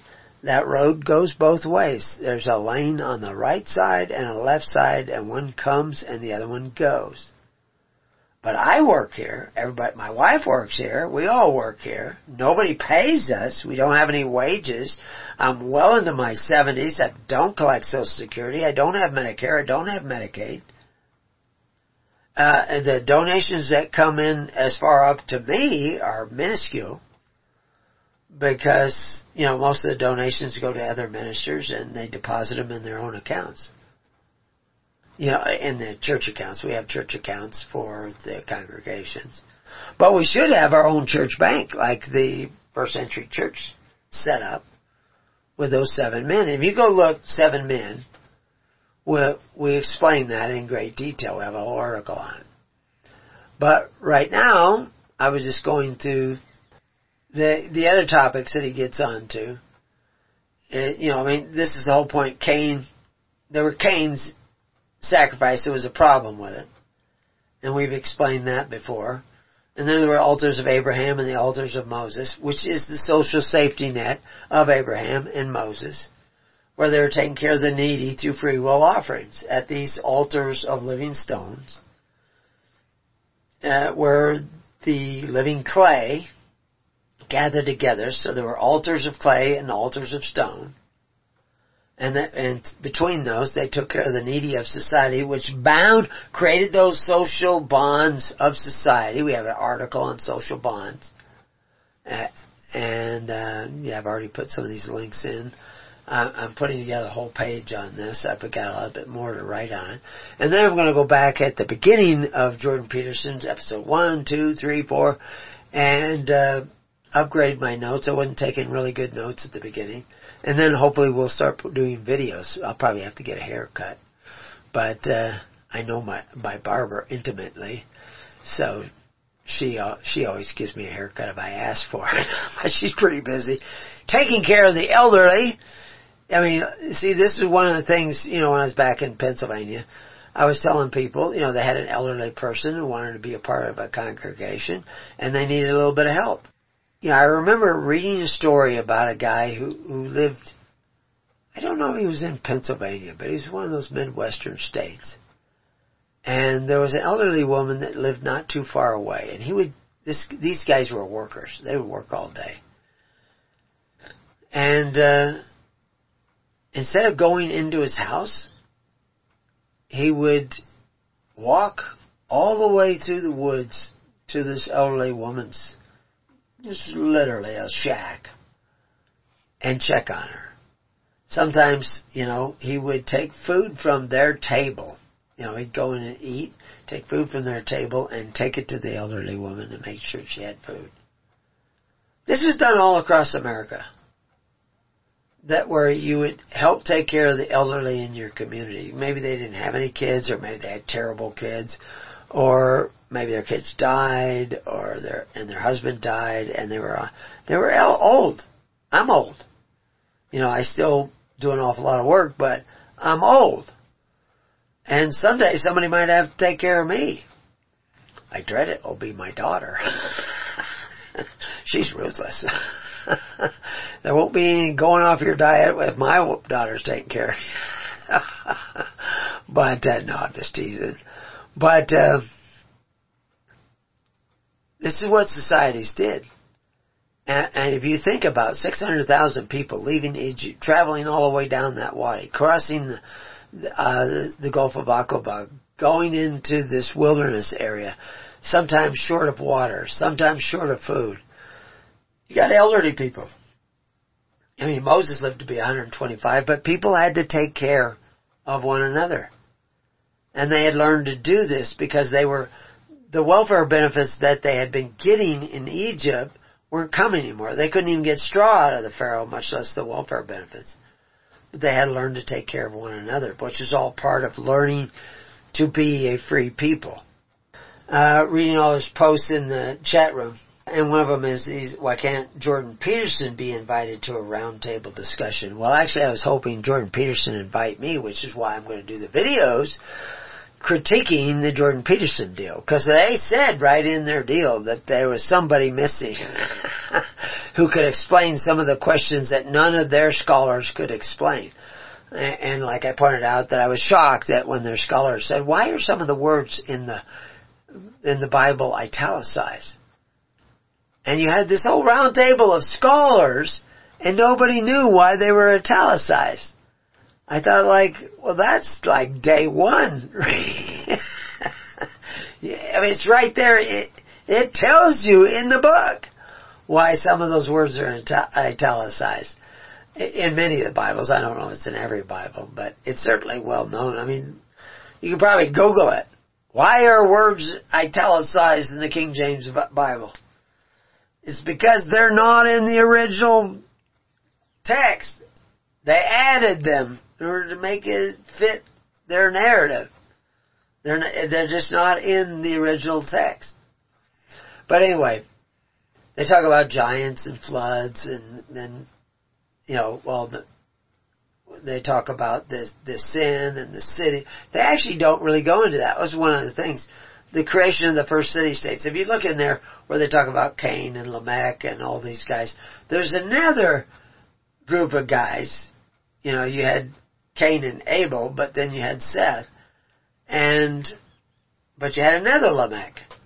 You had a Lamech over here and you had a Lamech over there. One of them had this city-state that was built along the lines of Cain, and the other one was following the ways of God. So what was the distinction between them? Well, the distinction is seen in the nature of their altars and the nature of their sacrifices, which we've explained. But these guys don't get it. They don't even know that the altars were a system of social welfare.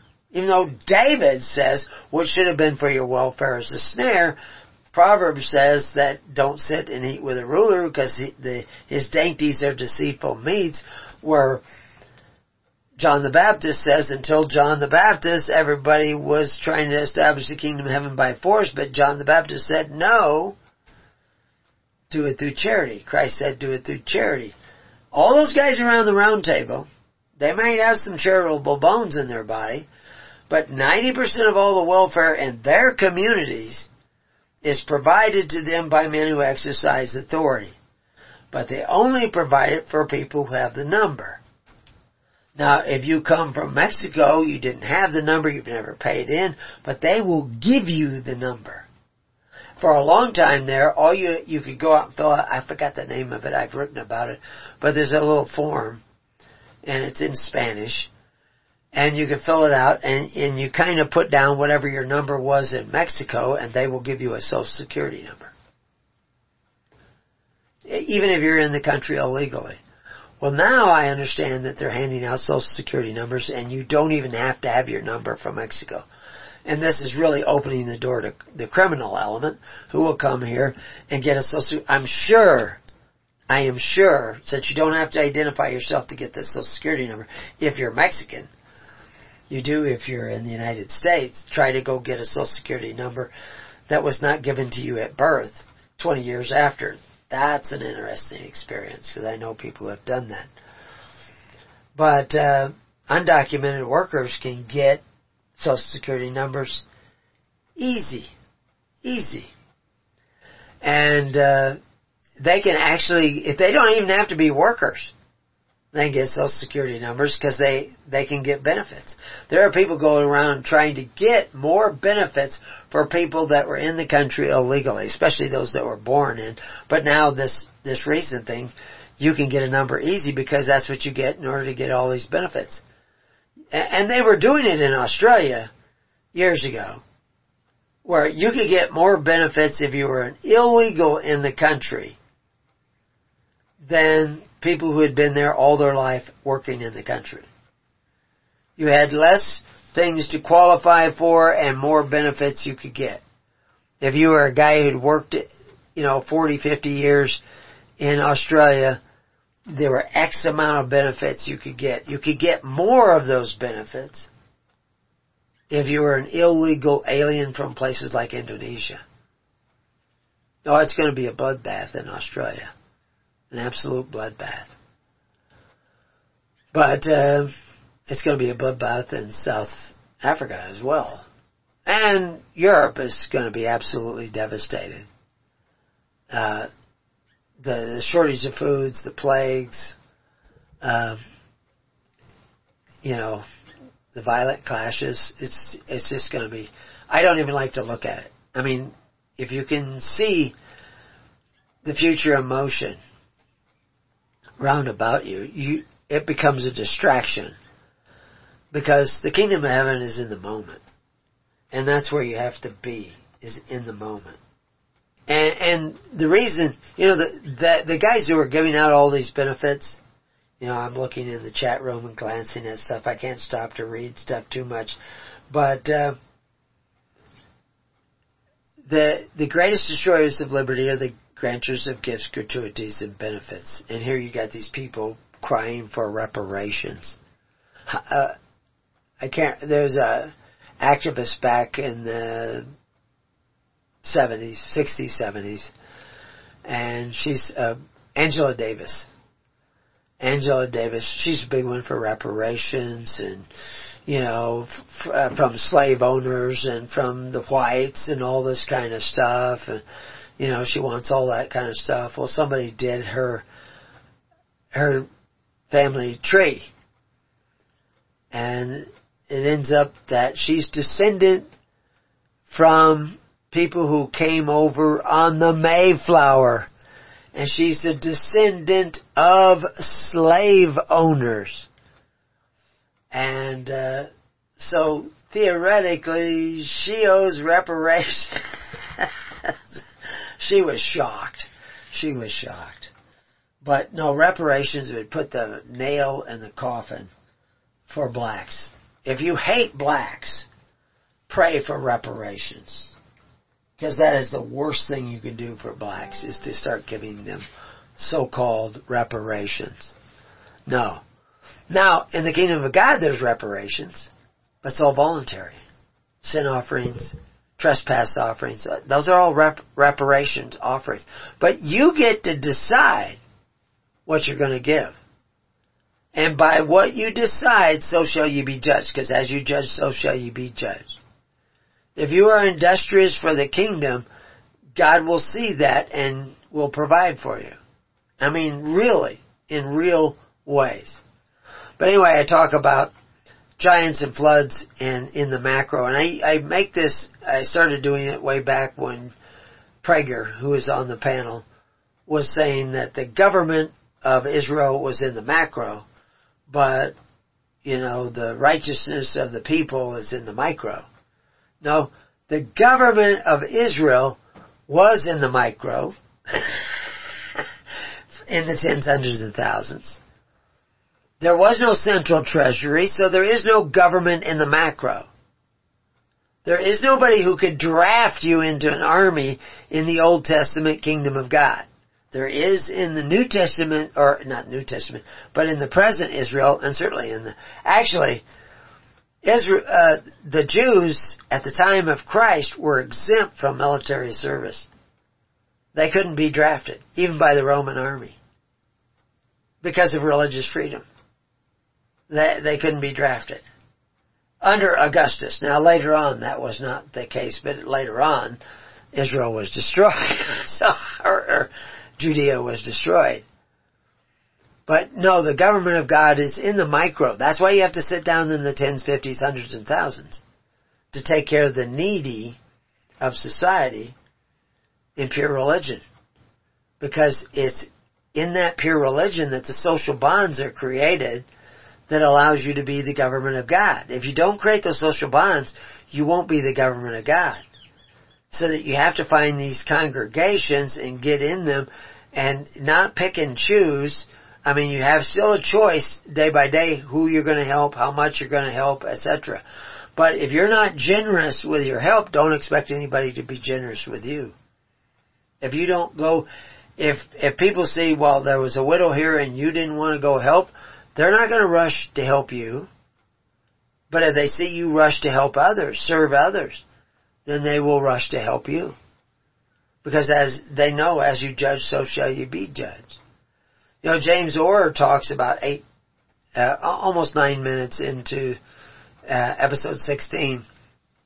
He speaks of this relational bond at the, the political and even anthropological level, anthropological level, uh, where your attachment to society is through what they call the Burkean platoons. And I wasn't, I wasn't really, when they, said it, when James said it, I thought like, Burkean platoons? What's he talking about? Of course he has a little bit of an English accent. I wasn't sure how he was spelling Burkean. Is it B-E-R-K-I-A-N? Well, it's B-U-R-K-E-A-N. Well, that's Burke. And, and he did make a reference to platoons, that that's the government in the micro, that you can't develop social bonds with people a thousand miles away. You can't develop social bonds with a thousand people two miles away. So you have to create social bonds with people that are two miles away to the number of ten. Maybe a little bit to the number of a hundred, which is tens, hundreds. Ten congregations in a local Pennsylvania town could form this union. But I can tell you this, if you aren't industrious, if you are slothful, eh, if you're not caring for others, if you're not, you know, doing all the things that we see Christ finding the time to do for your fellow men in your group of tens and hundreds, they're gonna see it. They're gonna know it. But if, if, if you're, you know, a keyboard Christian, they're not going to know you. They're not going to create those social bonds. So they talk about these Burkean platoons, which Burke was saying that people had to gather together. Edmund Burke, he had to gather together to take care of one another, and this created the social bonds. This is how we won the Revolutionary Wars, because we had that going on in America. And so that's, if you have that, you'll have the Minutemen. I mean, and the Minutemen will come out when there's a fire. They'll come out when your house burns down. They'll come out when you don't have a job, and they'll help you. But they will also reckon these will be industrious men. They will recognize those people that are like, oh, I really don't have time for this, and I really don't want to do that. But anyway, so Edmund Burke started this stuff, and I, and they mentioned a number of guys, and I went and explored some of these guys, you know, like David French and and uh, Yuval Levin. He wrote The Fractured Republic. I haven't really read that, but in the Fractured Republic, and of course we certainly have a Fractured Republic, we have we we could have back in the republic you had the little platoons, but in the democracy you, I mean they want to do away with the electoral college. But the glue that binds society is produced on the platoon level, on the tens level. And then, you know, okay, so you got tens and hundreds, so now you got hundred families, and in Pennsylvania, and there's a fire in Maryland, and several people in the network lose their homes. And the insurance company is uh, not paying off. Well, suddenly a check through our own banking system comes that donates $100,000 to, to these families that lost their home in Maryland.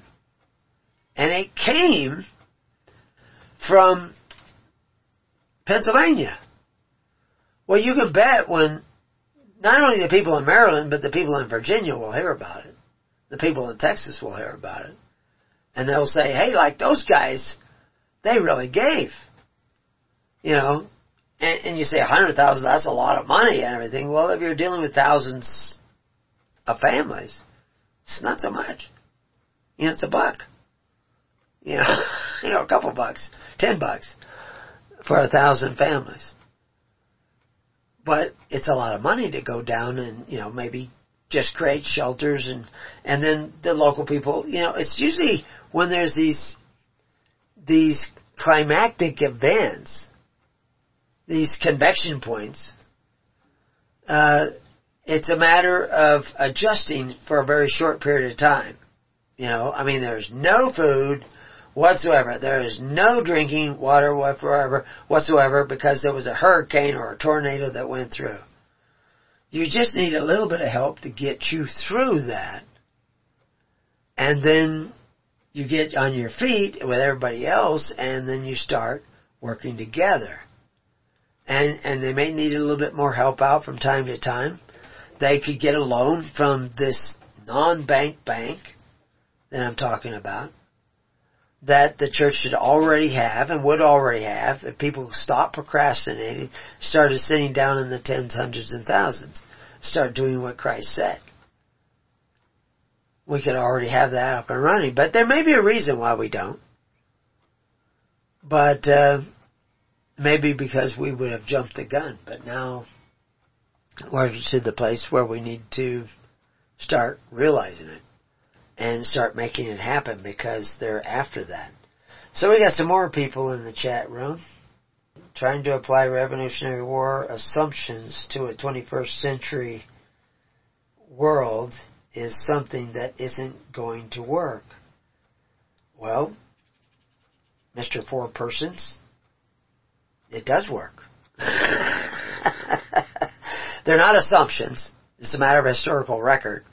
Uh, it may be an assumption if you're not educated in what was really going on then, but you have to actually see. I I re- I was taught history in school, and I, I only went to private schools. I was going to St. Joseph's College back in 1962. Uh, I was 13 years old. And so I do have a little bit more fundamental background in this, but I didn't really learn history till I was teaching my own kids history. And I, I, I turned to my oldest son, who's now, you know, in his 50s, and I said, you know, who's George Washington? You know, he was only eight. And he said, well, he chopped down a cherry tree. He was the first president. He had wooden teeth. All these trite little things that we learn in history. And they've been teaching us as pretend history for quite some time. And I realized, well, now who is he? Who was he? What did he believe? What did he think? Because that's, that's not telling me who he was. Wooden teeth? Really? Cherry tree? Really? And so the fact is there are volumes of his own writings, his letters to this guy and that guy, what he was thinking. I mean, when he first started doing his diary, he was like 17 years old, working as a surveyor's assistant. He couldn't even hardly write. It was scribble. Uh, he couldn't spell. Of course, I couldn't spell. I wasn't a very good speller. Uh, extremely dyslexic. But anyway, that's my excuse. But uh, the reality is, he learned. He taught himself. But you read all those writings, and then you'll get an idea who George Washington was. But you'll also find out that they were all organized in the tens, hundreds, and thousands. That's how the Minutemen were working. So they're not Revolutionary War assumptions; they're realities. They're facts. He says they had drones in 1776. Interesting. Who said I don't know. It sounds like he's a troll, but uh, I don't know. Uh, the they had the tens, hundreds, and thousands. They had the tens, hundreds, and thousands, like I said, during you know the Nazi occupation of France. That's how they organized. That's that's well known, well documented. If you read the actual accounts of the people who were working in the underground, that's how they organized, and it was very effective. And the fact is, is now, in the 20th century, or 21st century now, but it was actually starting to go on in the 20th century when I had friends who were working in the missions in Indonesia, because there was a great deal of persecution of Christians in Indonesia at that time. There, there still is. But uh, they organized in the tens, hundreds, and thousands, and they found it life-saving and it found it very effective. The underground church in China doing the same thing. So these are all 20 and 21st century examples of how it works. Now, just the numerical values alone is not going to make it. You also have to have the character of Christ and the opinions of Christ and the what and be following the way of Christ in order to create those real social bonds. It's not about math but it is a practical way. Like the Romans organized in the 12s and 144s, etc. Because their horse were usually 12 families. Or at least it, it appears that way for most, because, you know, I was translating Latin documents when I was 14 years old. So, yeah, I've, I've read the original texts of people like Julius Caesar, who began to change the way that that they organized in those those tens, hundreds of thousands, or twelves, uh, 144s, etc. He began to change that and began to create this centralized idea of government, which is one of those inflection points that uh, altered Rome. And we've done whole programs and articles on that. But these are actual historical facts that they're around says, I'm not a troll. Would you take my call? Uh, but it would not be effective today. You are delusional if you think it will. One man's delusion is another man's truth. And evidently, this guy, the four persons, he sounds kind of schizophrenic. So I'm not supposed to take his call. I guess it wouldn't work today. Oh, he's saying that because he doesn't really identify. He's not even writing in whole sentences, which kind of makes me think he's more of a troll because that's what they do commonly. I have a whole article on trolls. You can go read that at Preparing You because uh, it's, it's, there's a whole mentality. You know, they know everything. Everybody else is wrong, and and if you engage them in a conversation, they will not stick to one point. Once you prove they're one point wrong, they will jump to another one almost immediately. So the four persons are Mark 12. Okay. Well, I'll follow that up, whatever he thinks it is. But uh, Christ commanded that the people organized in the tens, hundreds, of thousands. The, the early church was organized that way very clearly from early church documents. You see it over and over again. Now, if you just read stuff here and there that the Catholic Church has allowed everybody to read because they've reproduced it, but you have to actually go out and read the early documents and the other documents of the time, Tacitus and all these guys, because the Teutons were organized in the tens, hundreds, and thousands too. You can find documents talking about people all the way back to the time of Nimrod organizing in the tens, hundreds, and thousands. And it's well understood that even Judea was still organized in the tens, hundreds, and thousands at the time of Christ because all synagogues were ten. But this is why I say it's not the number that has any magical, uh, you know, effect on the situation. It's whether or not you're actually doing what Christ said. What he said, not to go to men who exercise authority, one over the other, to get your benefits. Don't go to the benefactors who exercise authority. It's not to be that way with you. But about 90% of what is representing itself as Christianity today, 90% of what is representing itself as Judaism today, all go to the government, which is men who exercise authority, to get the dainties of their welfare system, which Paul and David say is a snare.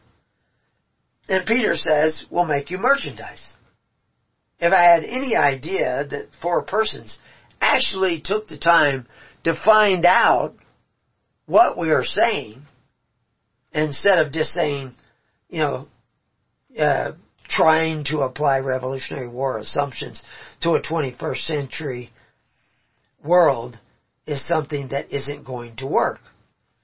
Well, for one thing, he put in the word assumptions. They're not assumptions.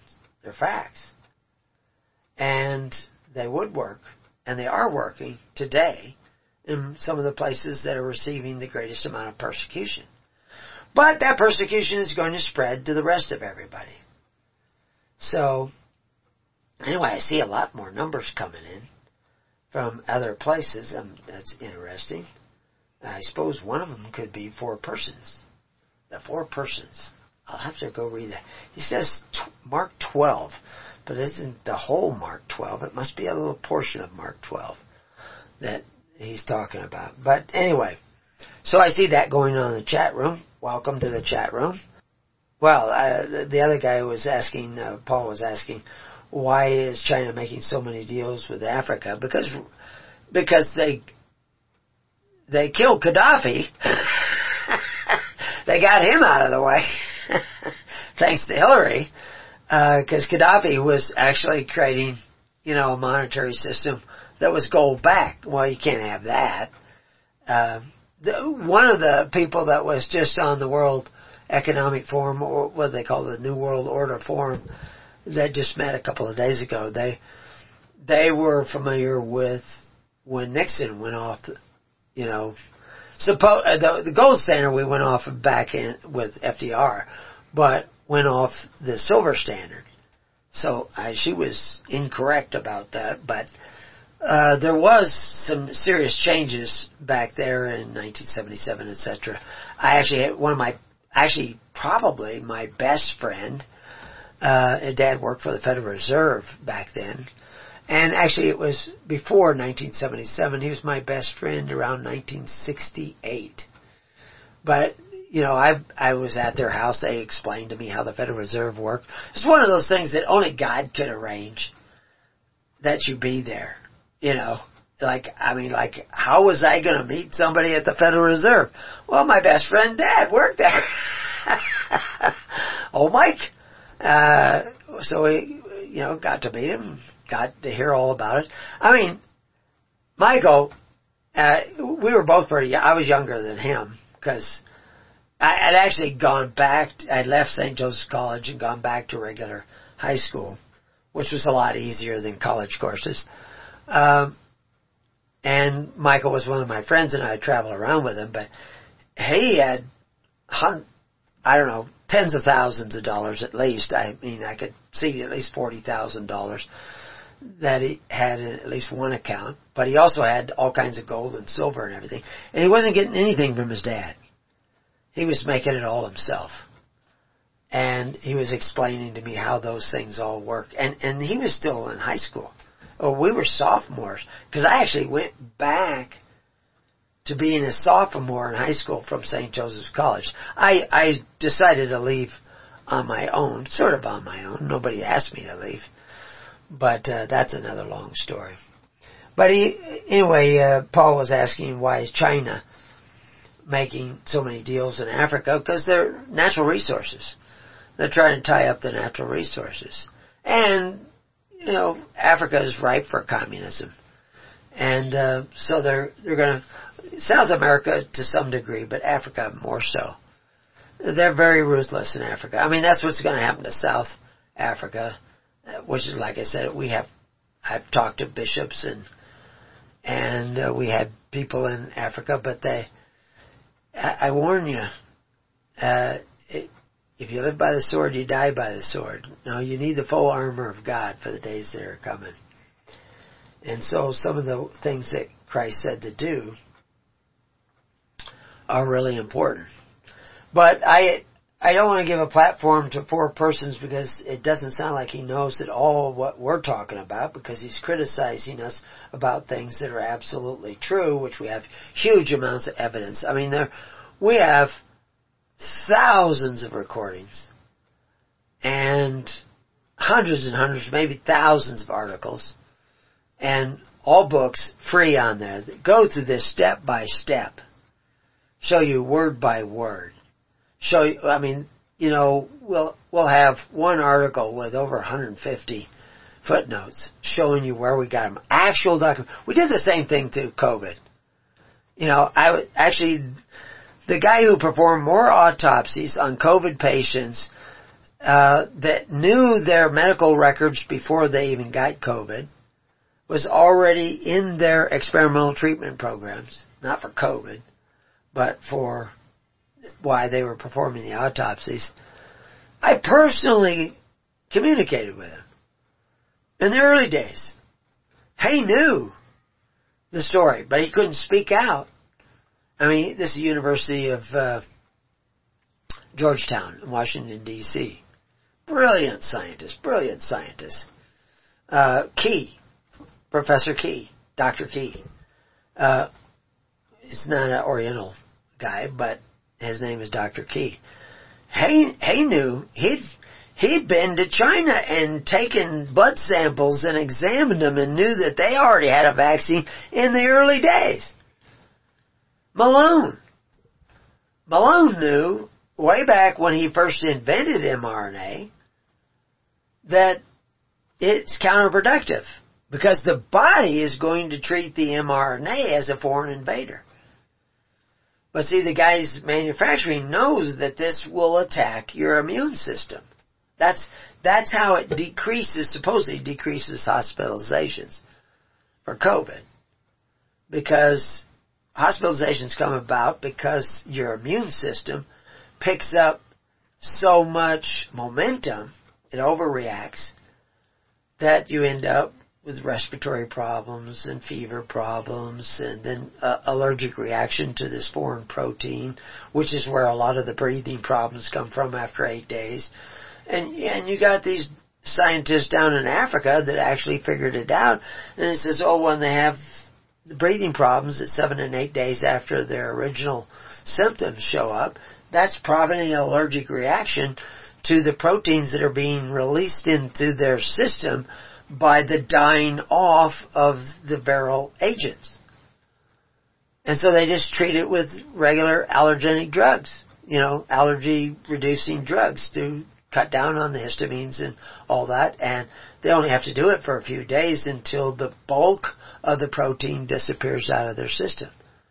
Now, that's sound medical stuff that everybody should have known, ivermectin. Well, how ivermectin works, they're still trying to figure out how ivermectin works, but they know it has antiviral agents to it. I mean, Haiti had the lowest death rate of almost any country in the world. And they were almost void of vaccinations. There were almost nobody who was getting vaccinations in Haiti because early on they were suspicious of it. Yet they have the, one of the lowest death rates. Now there's two reasons why they have a low death rate.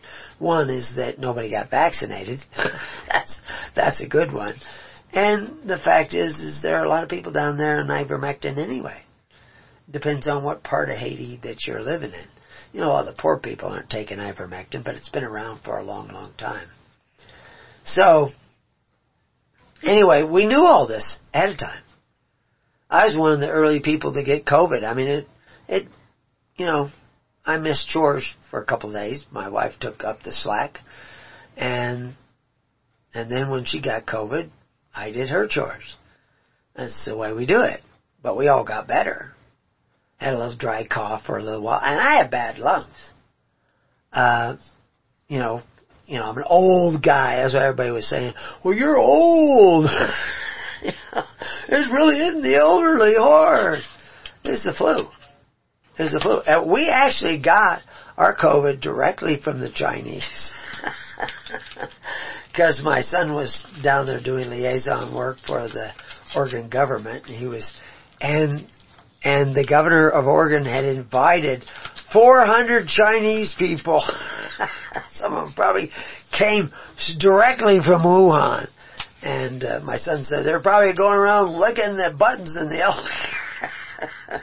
so he got it. He brought it home. I got it. But it was just a flu.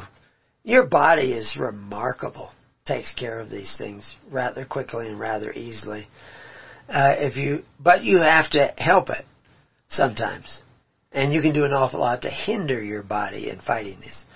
But that's just your body. Now, what are you going to do about the economy? What are you going to do about the shortage of food that is coming? What are you going to do about the, the games they're going to play with banking and digital currency? What are you, what are you going to do? What are you going to do about travel? What are you going to do about moving food around? You know, I mean, uh, you know, I, I've done a lot of stuff. I've been a lot of places.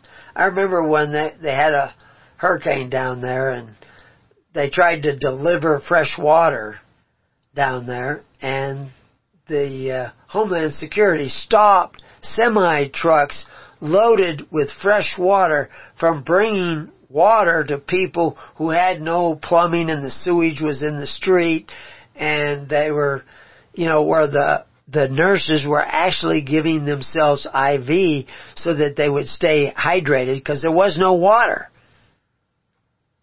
to drink, no good water to drink, and they you know, they couldn't even boil it because, you know, uh, well, where there was gas they could boil it, but where there was electricity stoves, they couldn't boil the water which is why they're trying to cut out gas everywhere and make it illegal so that you only have electrical.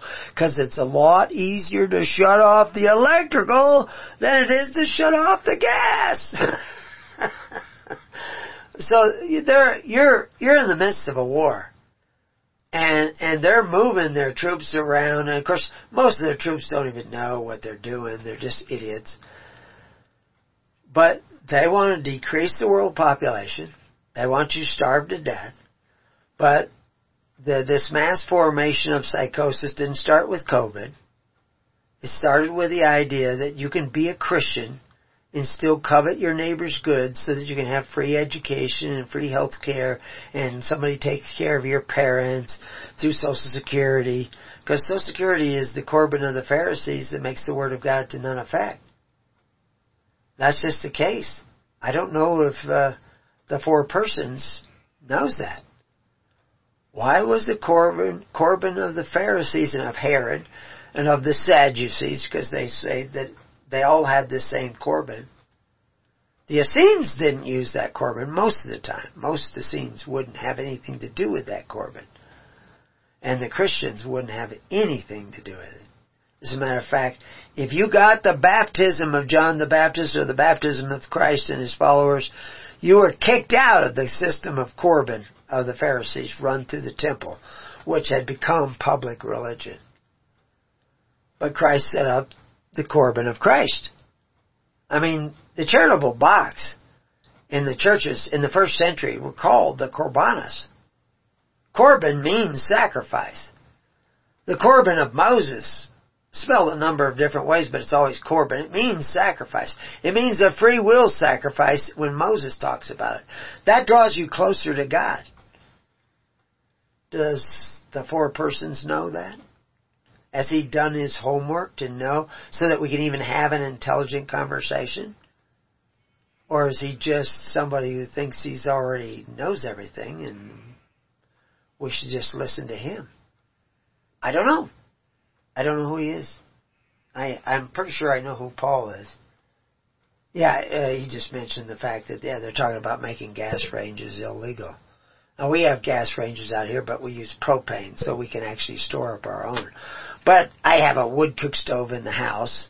Across the other side of the kitchen, I have an electric cook stove. I out my office out on the desert. It's way out there. It's it runs on solar, and uh, it has a wood cook stove in it, and uh, it's it's survived 130 mile an hour winds. so it's but we have a lot of other things. We're not survivalists. We want to see if we can't get thousands of people to survive the days ahead. But how do we know who to let in? How do we know who to let on the call uh, to even get further? How do we know? You need to sit down in the tens, hundreds, and thousands and start filtering yourself out because the people who really don't want to do what Christ did just want to think they already know. You know, the the trolls of false religion uh, they're not going to sit down in the tens, hundreds, and thousands. They're not going to start practicing pure religion. They're going to keep clinging to the covetous practices of the world. When they hit 65 or 70, they're going to collect Social Security. Uh, they're going to collect welfare. They're going to collect unemployment. They're going to collect this from a government that's been bankrupt since before 1929. And it's still bankrupt today. Social Security has never been solvent. It's always been unsolvent. Oh, I can't see who that is calling, but hopefully there's somebody out there. I've seen people going in and out. Saw the milk cow go by the window. that was it was a half milk cow. We took it off the desert we don't need to drink much milk, but this is nice to have cream in your bulletproof coffee from time to time. I never drank coffee till I was like 72. but, uh, I do dr- drink a little bit of it now. So anyway, uh, four person said something. So that's how you roll. Uh, well, actually, I roll side to side. But you refuse to even hear a person's arguments. I don't know that you have any arguments. I haven't seen anything in your posts here that would even suggest that you have any knowledge of the kingdom of God, other than the fact that you said something about you're the four persons in Mark 12. Before you dismiss them as a troll, I just said you look like a troll. You write like a troll. Seems like you are very fearful of having your assumptions put to the test. I don't, I didn't know I had any assumptions.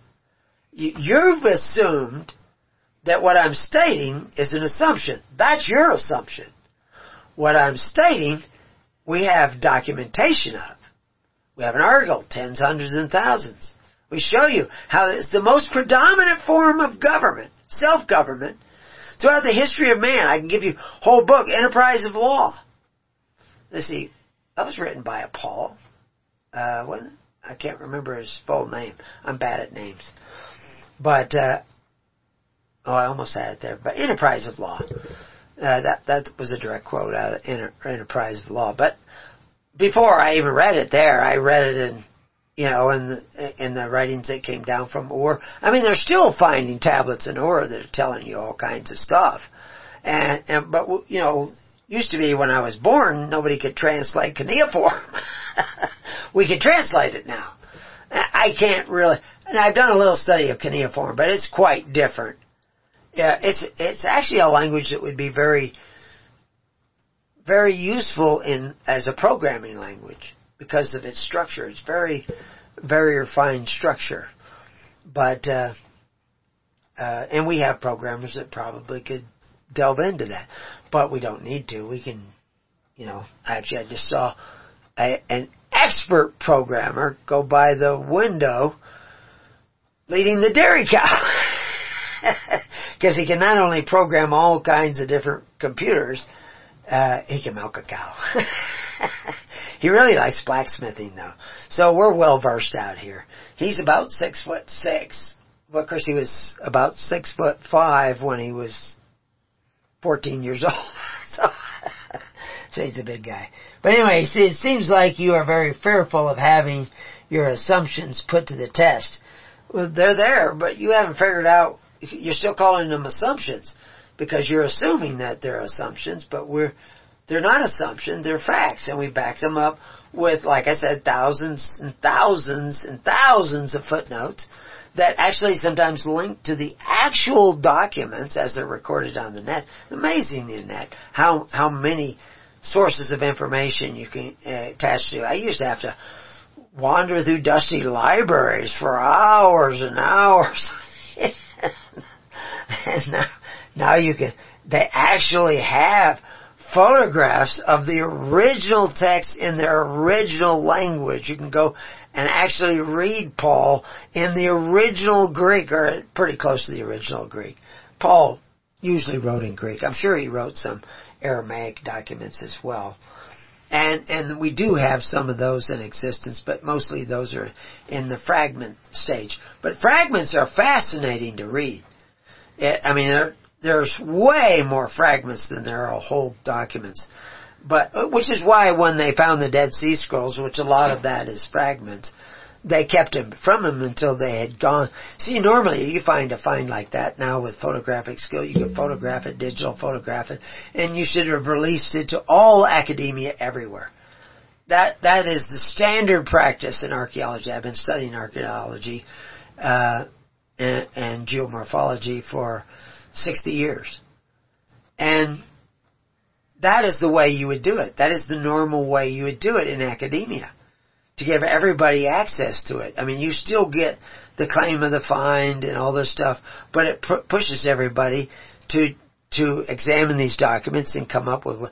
They didn't do that with the Dead Sea Scrolls. They hid them, and, and there were all kinds of guys writing letters trying to figure out why are they hiding them. Why aren't they releasing them to academia? They've already photographed them. They have the digital photographs. Well, they had just regular photographs at first because it's back in '54. But of course, they found more now, but the ones they found, they had regular photographs, but they've all been digitized. Long after they were digitized, they still weren't releasing them. Why weren't they releasing them? And who was stopping their release? Well, I know firsthand from people right on the ground, two major organizations were stopping the release of the Dead Sea Scrolls to major academia.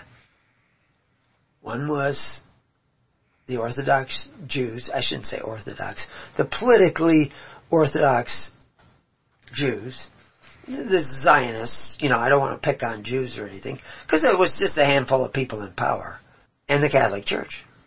Catholic Church didn't want them released until they had checked them out to find out what was in them. typical, typical. But anyway, you could make all kinds of assumptions. But now they've, I, I wouldn't think that they're all released, but a great many of them are released. I can't really tell you that they've all been released. But I've looked at a great many of them, and they're fascinating the way they were written. And it's it's fascinating to read them because they were writing in the context of the time. I mean, they're way older than some of our copies of the biblical text. But a lot of it is not biblical text. But then if you understand the Hebrew language and how the letters have meanings, when you go through them, you can start to see, oh well, fire is this and kidneys are that and and you know what all these words uh, theoretically mean. So anyway, uh, so he uh, four persons. Uh, you want to engage in adult conversations, he says. Uh, look me up. Well, I don't know that we're dealing with an adult yet. and that, yeah, I, I, see the accusations, I see the assumptions, uh, but uh, I don't, I don't know who you are. I don't know that you've done your homework. I know that you think you have, but that's an assumption. so anyway, uh, you know, and, and if I've said something to offend him, that was not my intention. I'm just observing what is being written. So Paul wrote more, but where is the Library of Alexandria? Well, I think that burned down. I, I want to pursue uh, through those dusty shelves.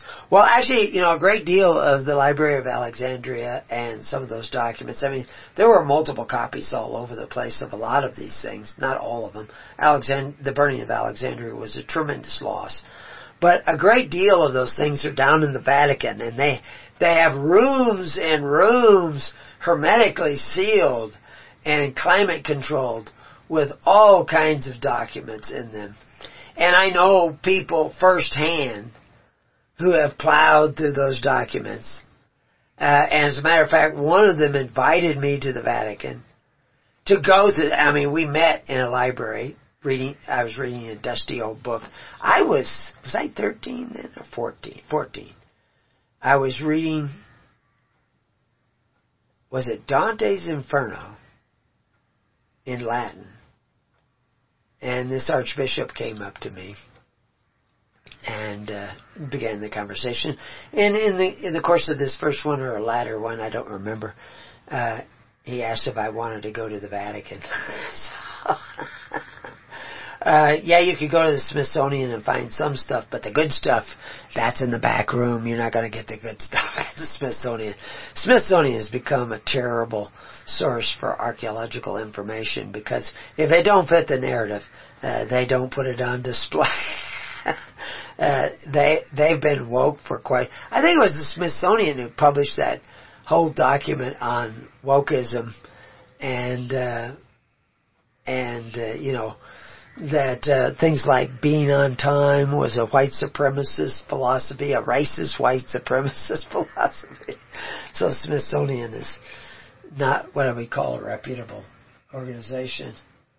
Yeah, uh, I don't see anybody raising their hand. Again, the number was 319-527-6208.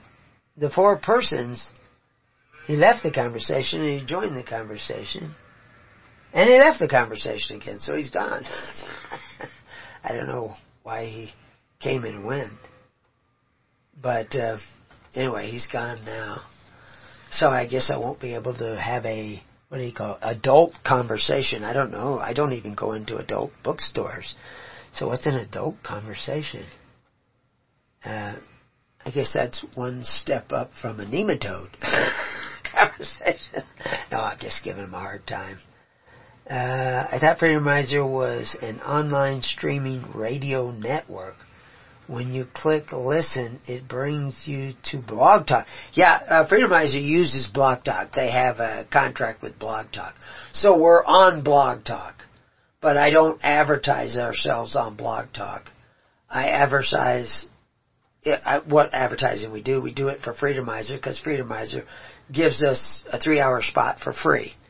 And so they have their contract, they pay that, and they just let us on for three hours for free. And the guy uh, who runs Blog Talk, he seems like a nice guy. I actually have never physically talked with him. I don't think on the phone. Uh, but uh, he's never given me a hard time about anything. Uh, but, uh, I know he's had some health issues and, uh, he's back online. And so, you know, we support him. And he, he wants me to fill out the whole three hours and so right now we're down to two and a half hours. And, uh, but get the news out that we will take calls. Uh, I guess uh, four persons didn't call in. We gave the number, but uh, maybe he was one of the times he was in and out.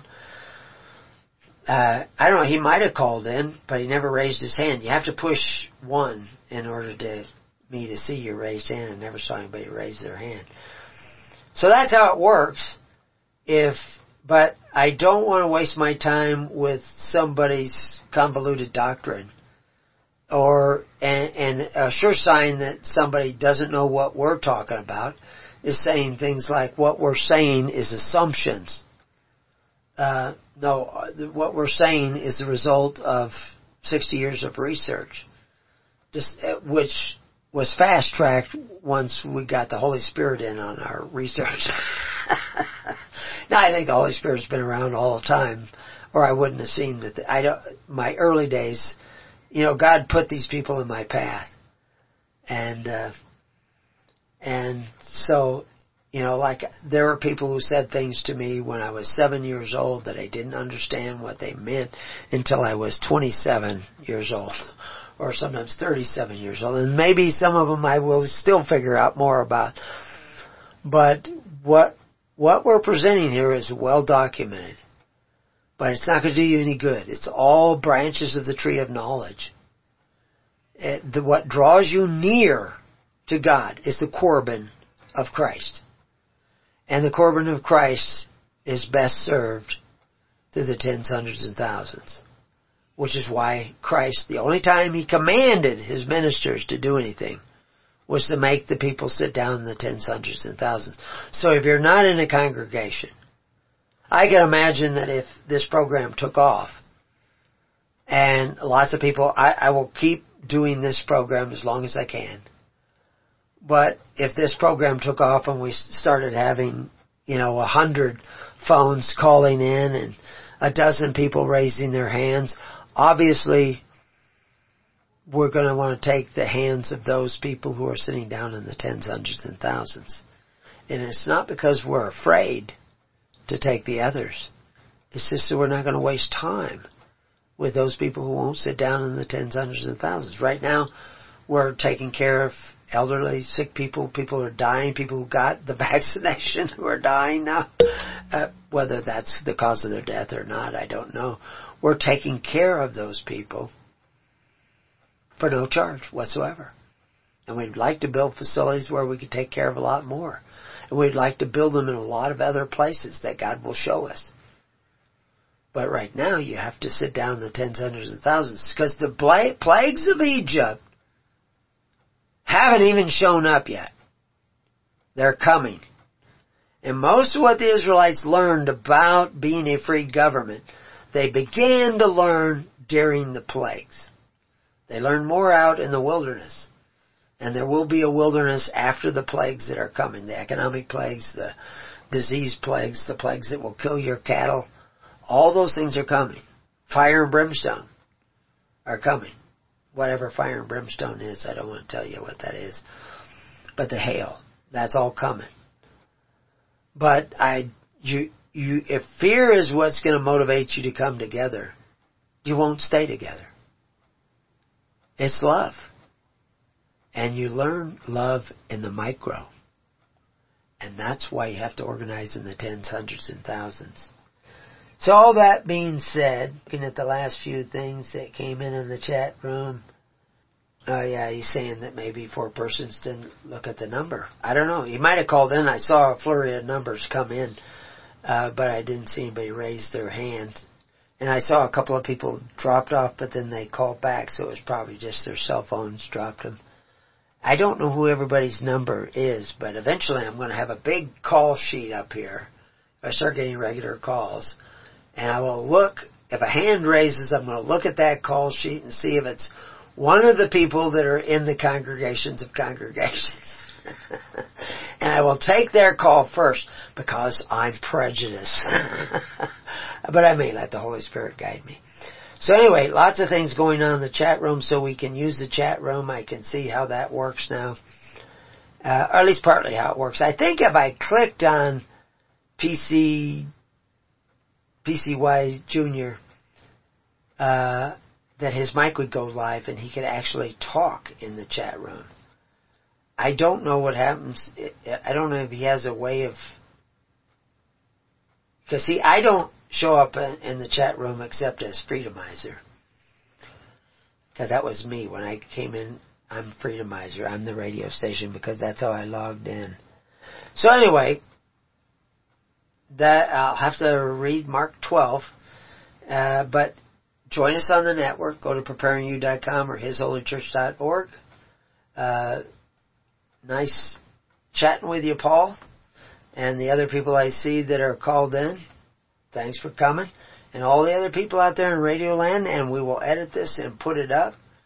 Everything won't be in here, but uh, it was interesting. I'm not very good at reading the chat. See, the problem is I put it down here on the smaller screen, so it's a lot smaller print a smaller screen. If I'm going to read the chat, I may have to keep it up on the other. But anyway, Lots to learn, lots to do, so little time. But until then, peace on your house, and may God be with you. God bless.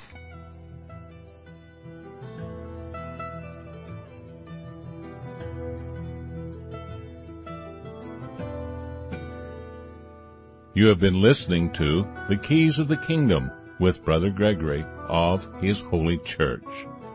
For more information on the educational ministry provided by His Holy Church and Brother Gregory, including services, counseling, lectures, books, and other audio materials, please write to His Church at Summer Lake, Box 10, Summer Lake, Oregon 97640. You can also find us on the web at www.hisholychurch.net.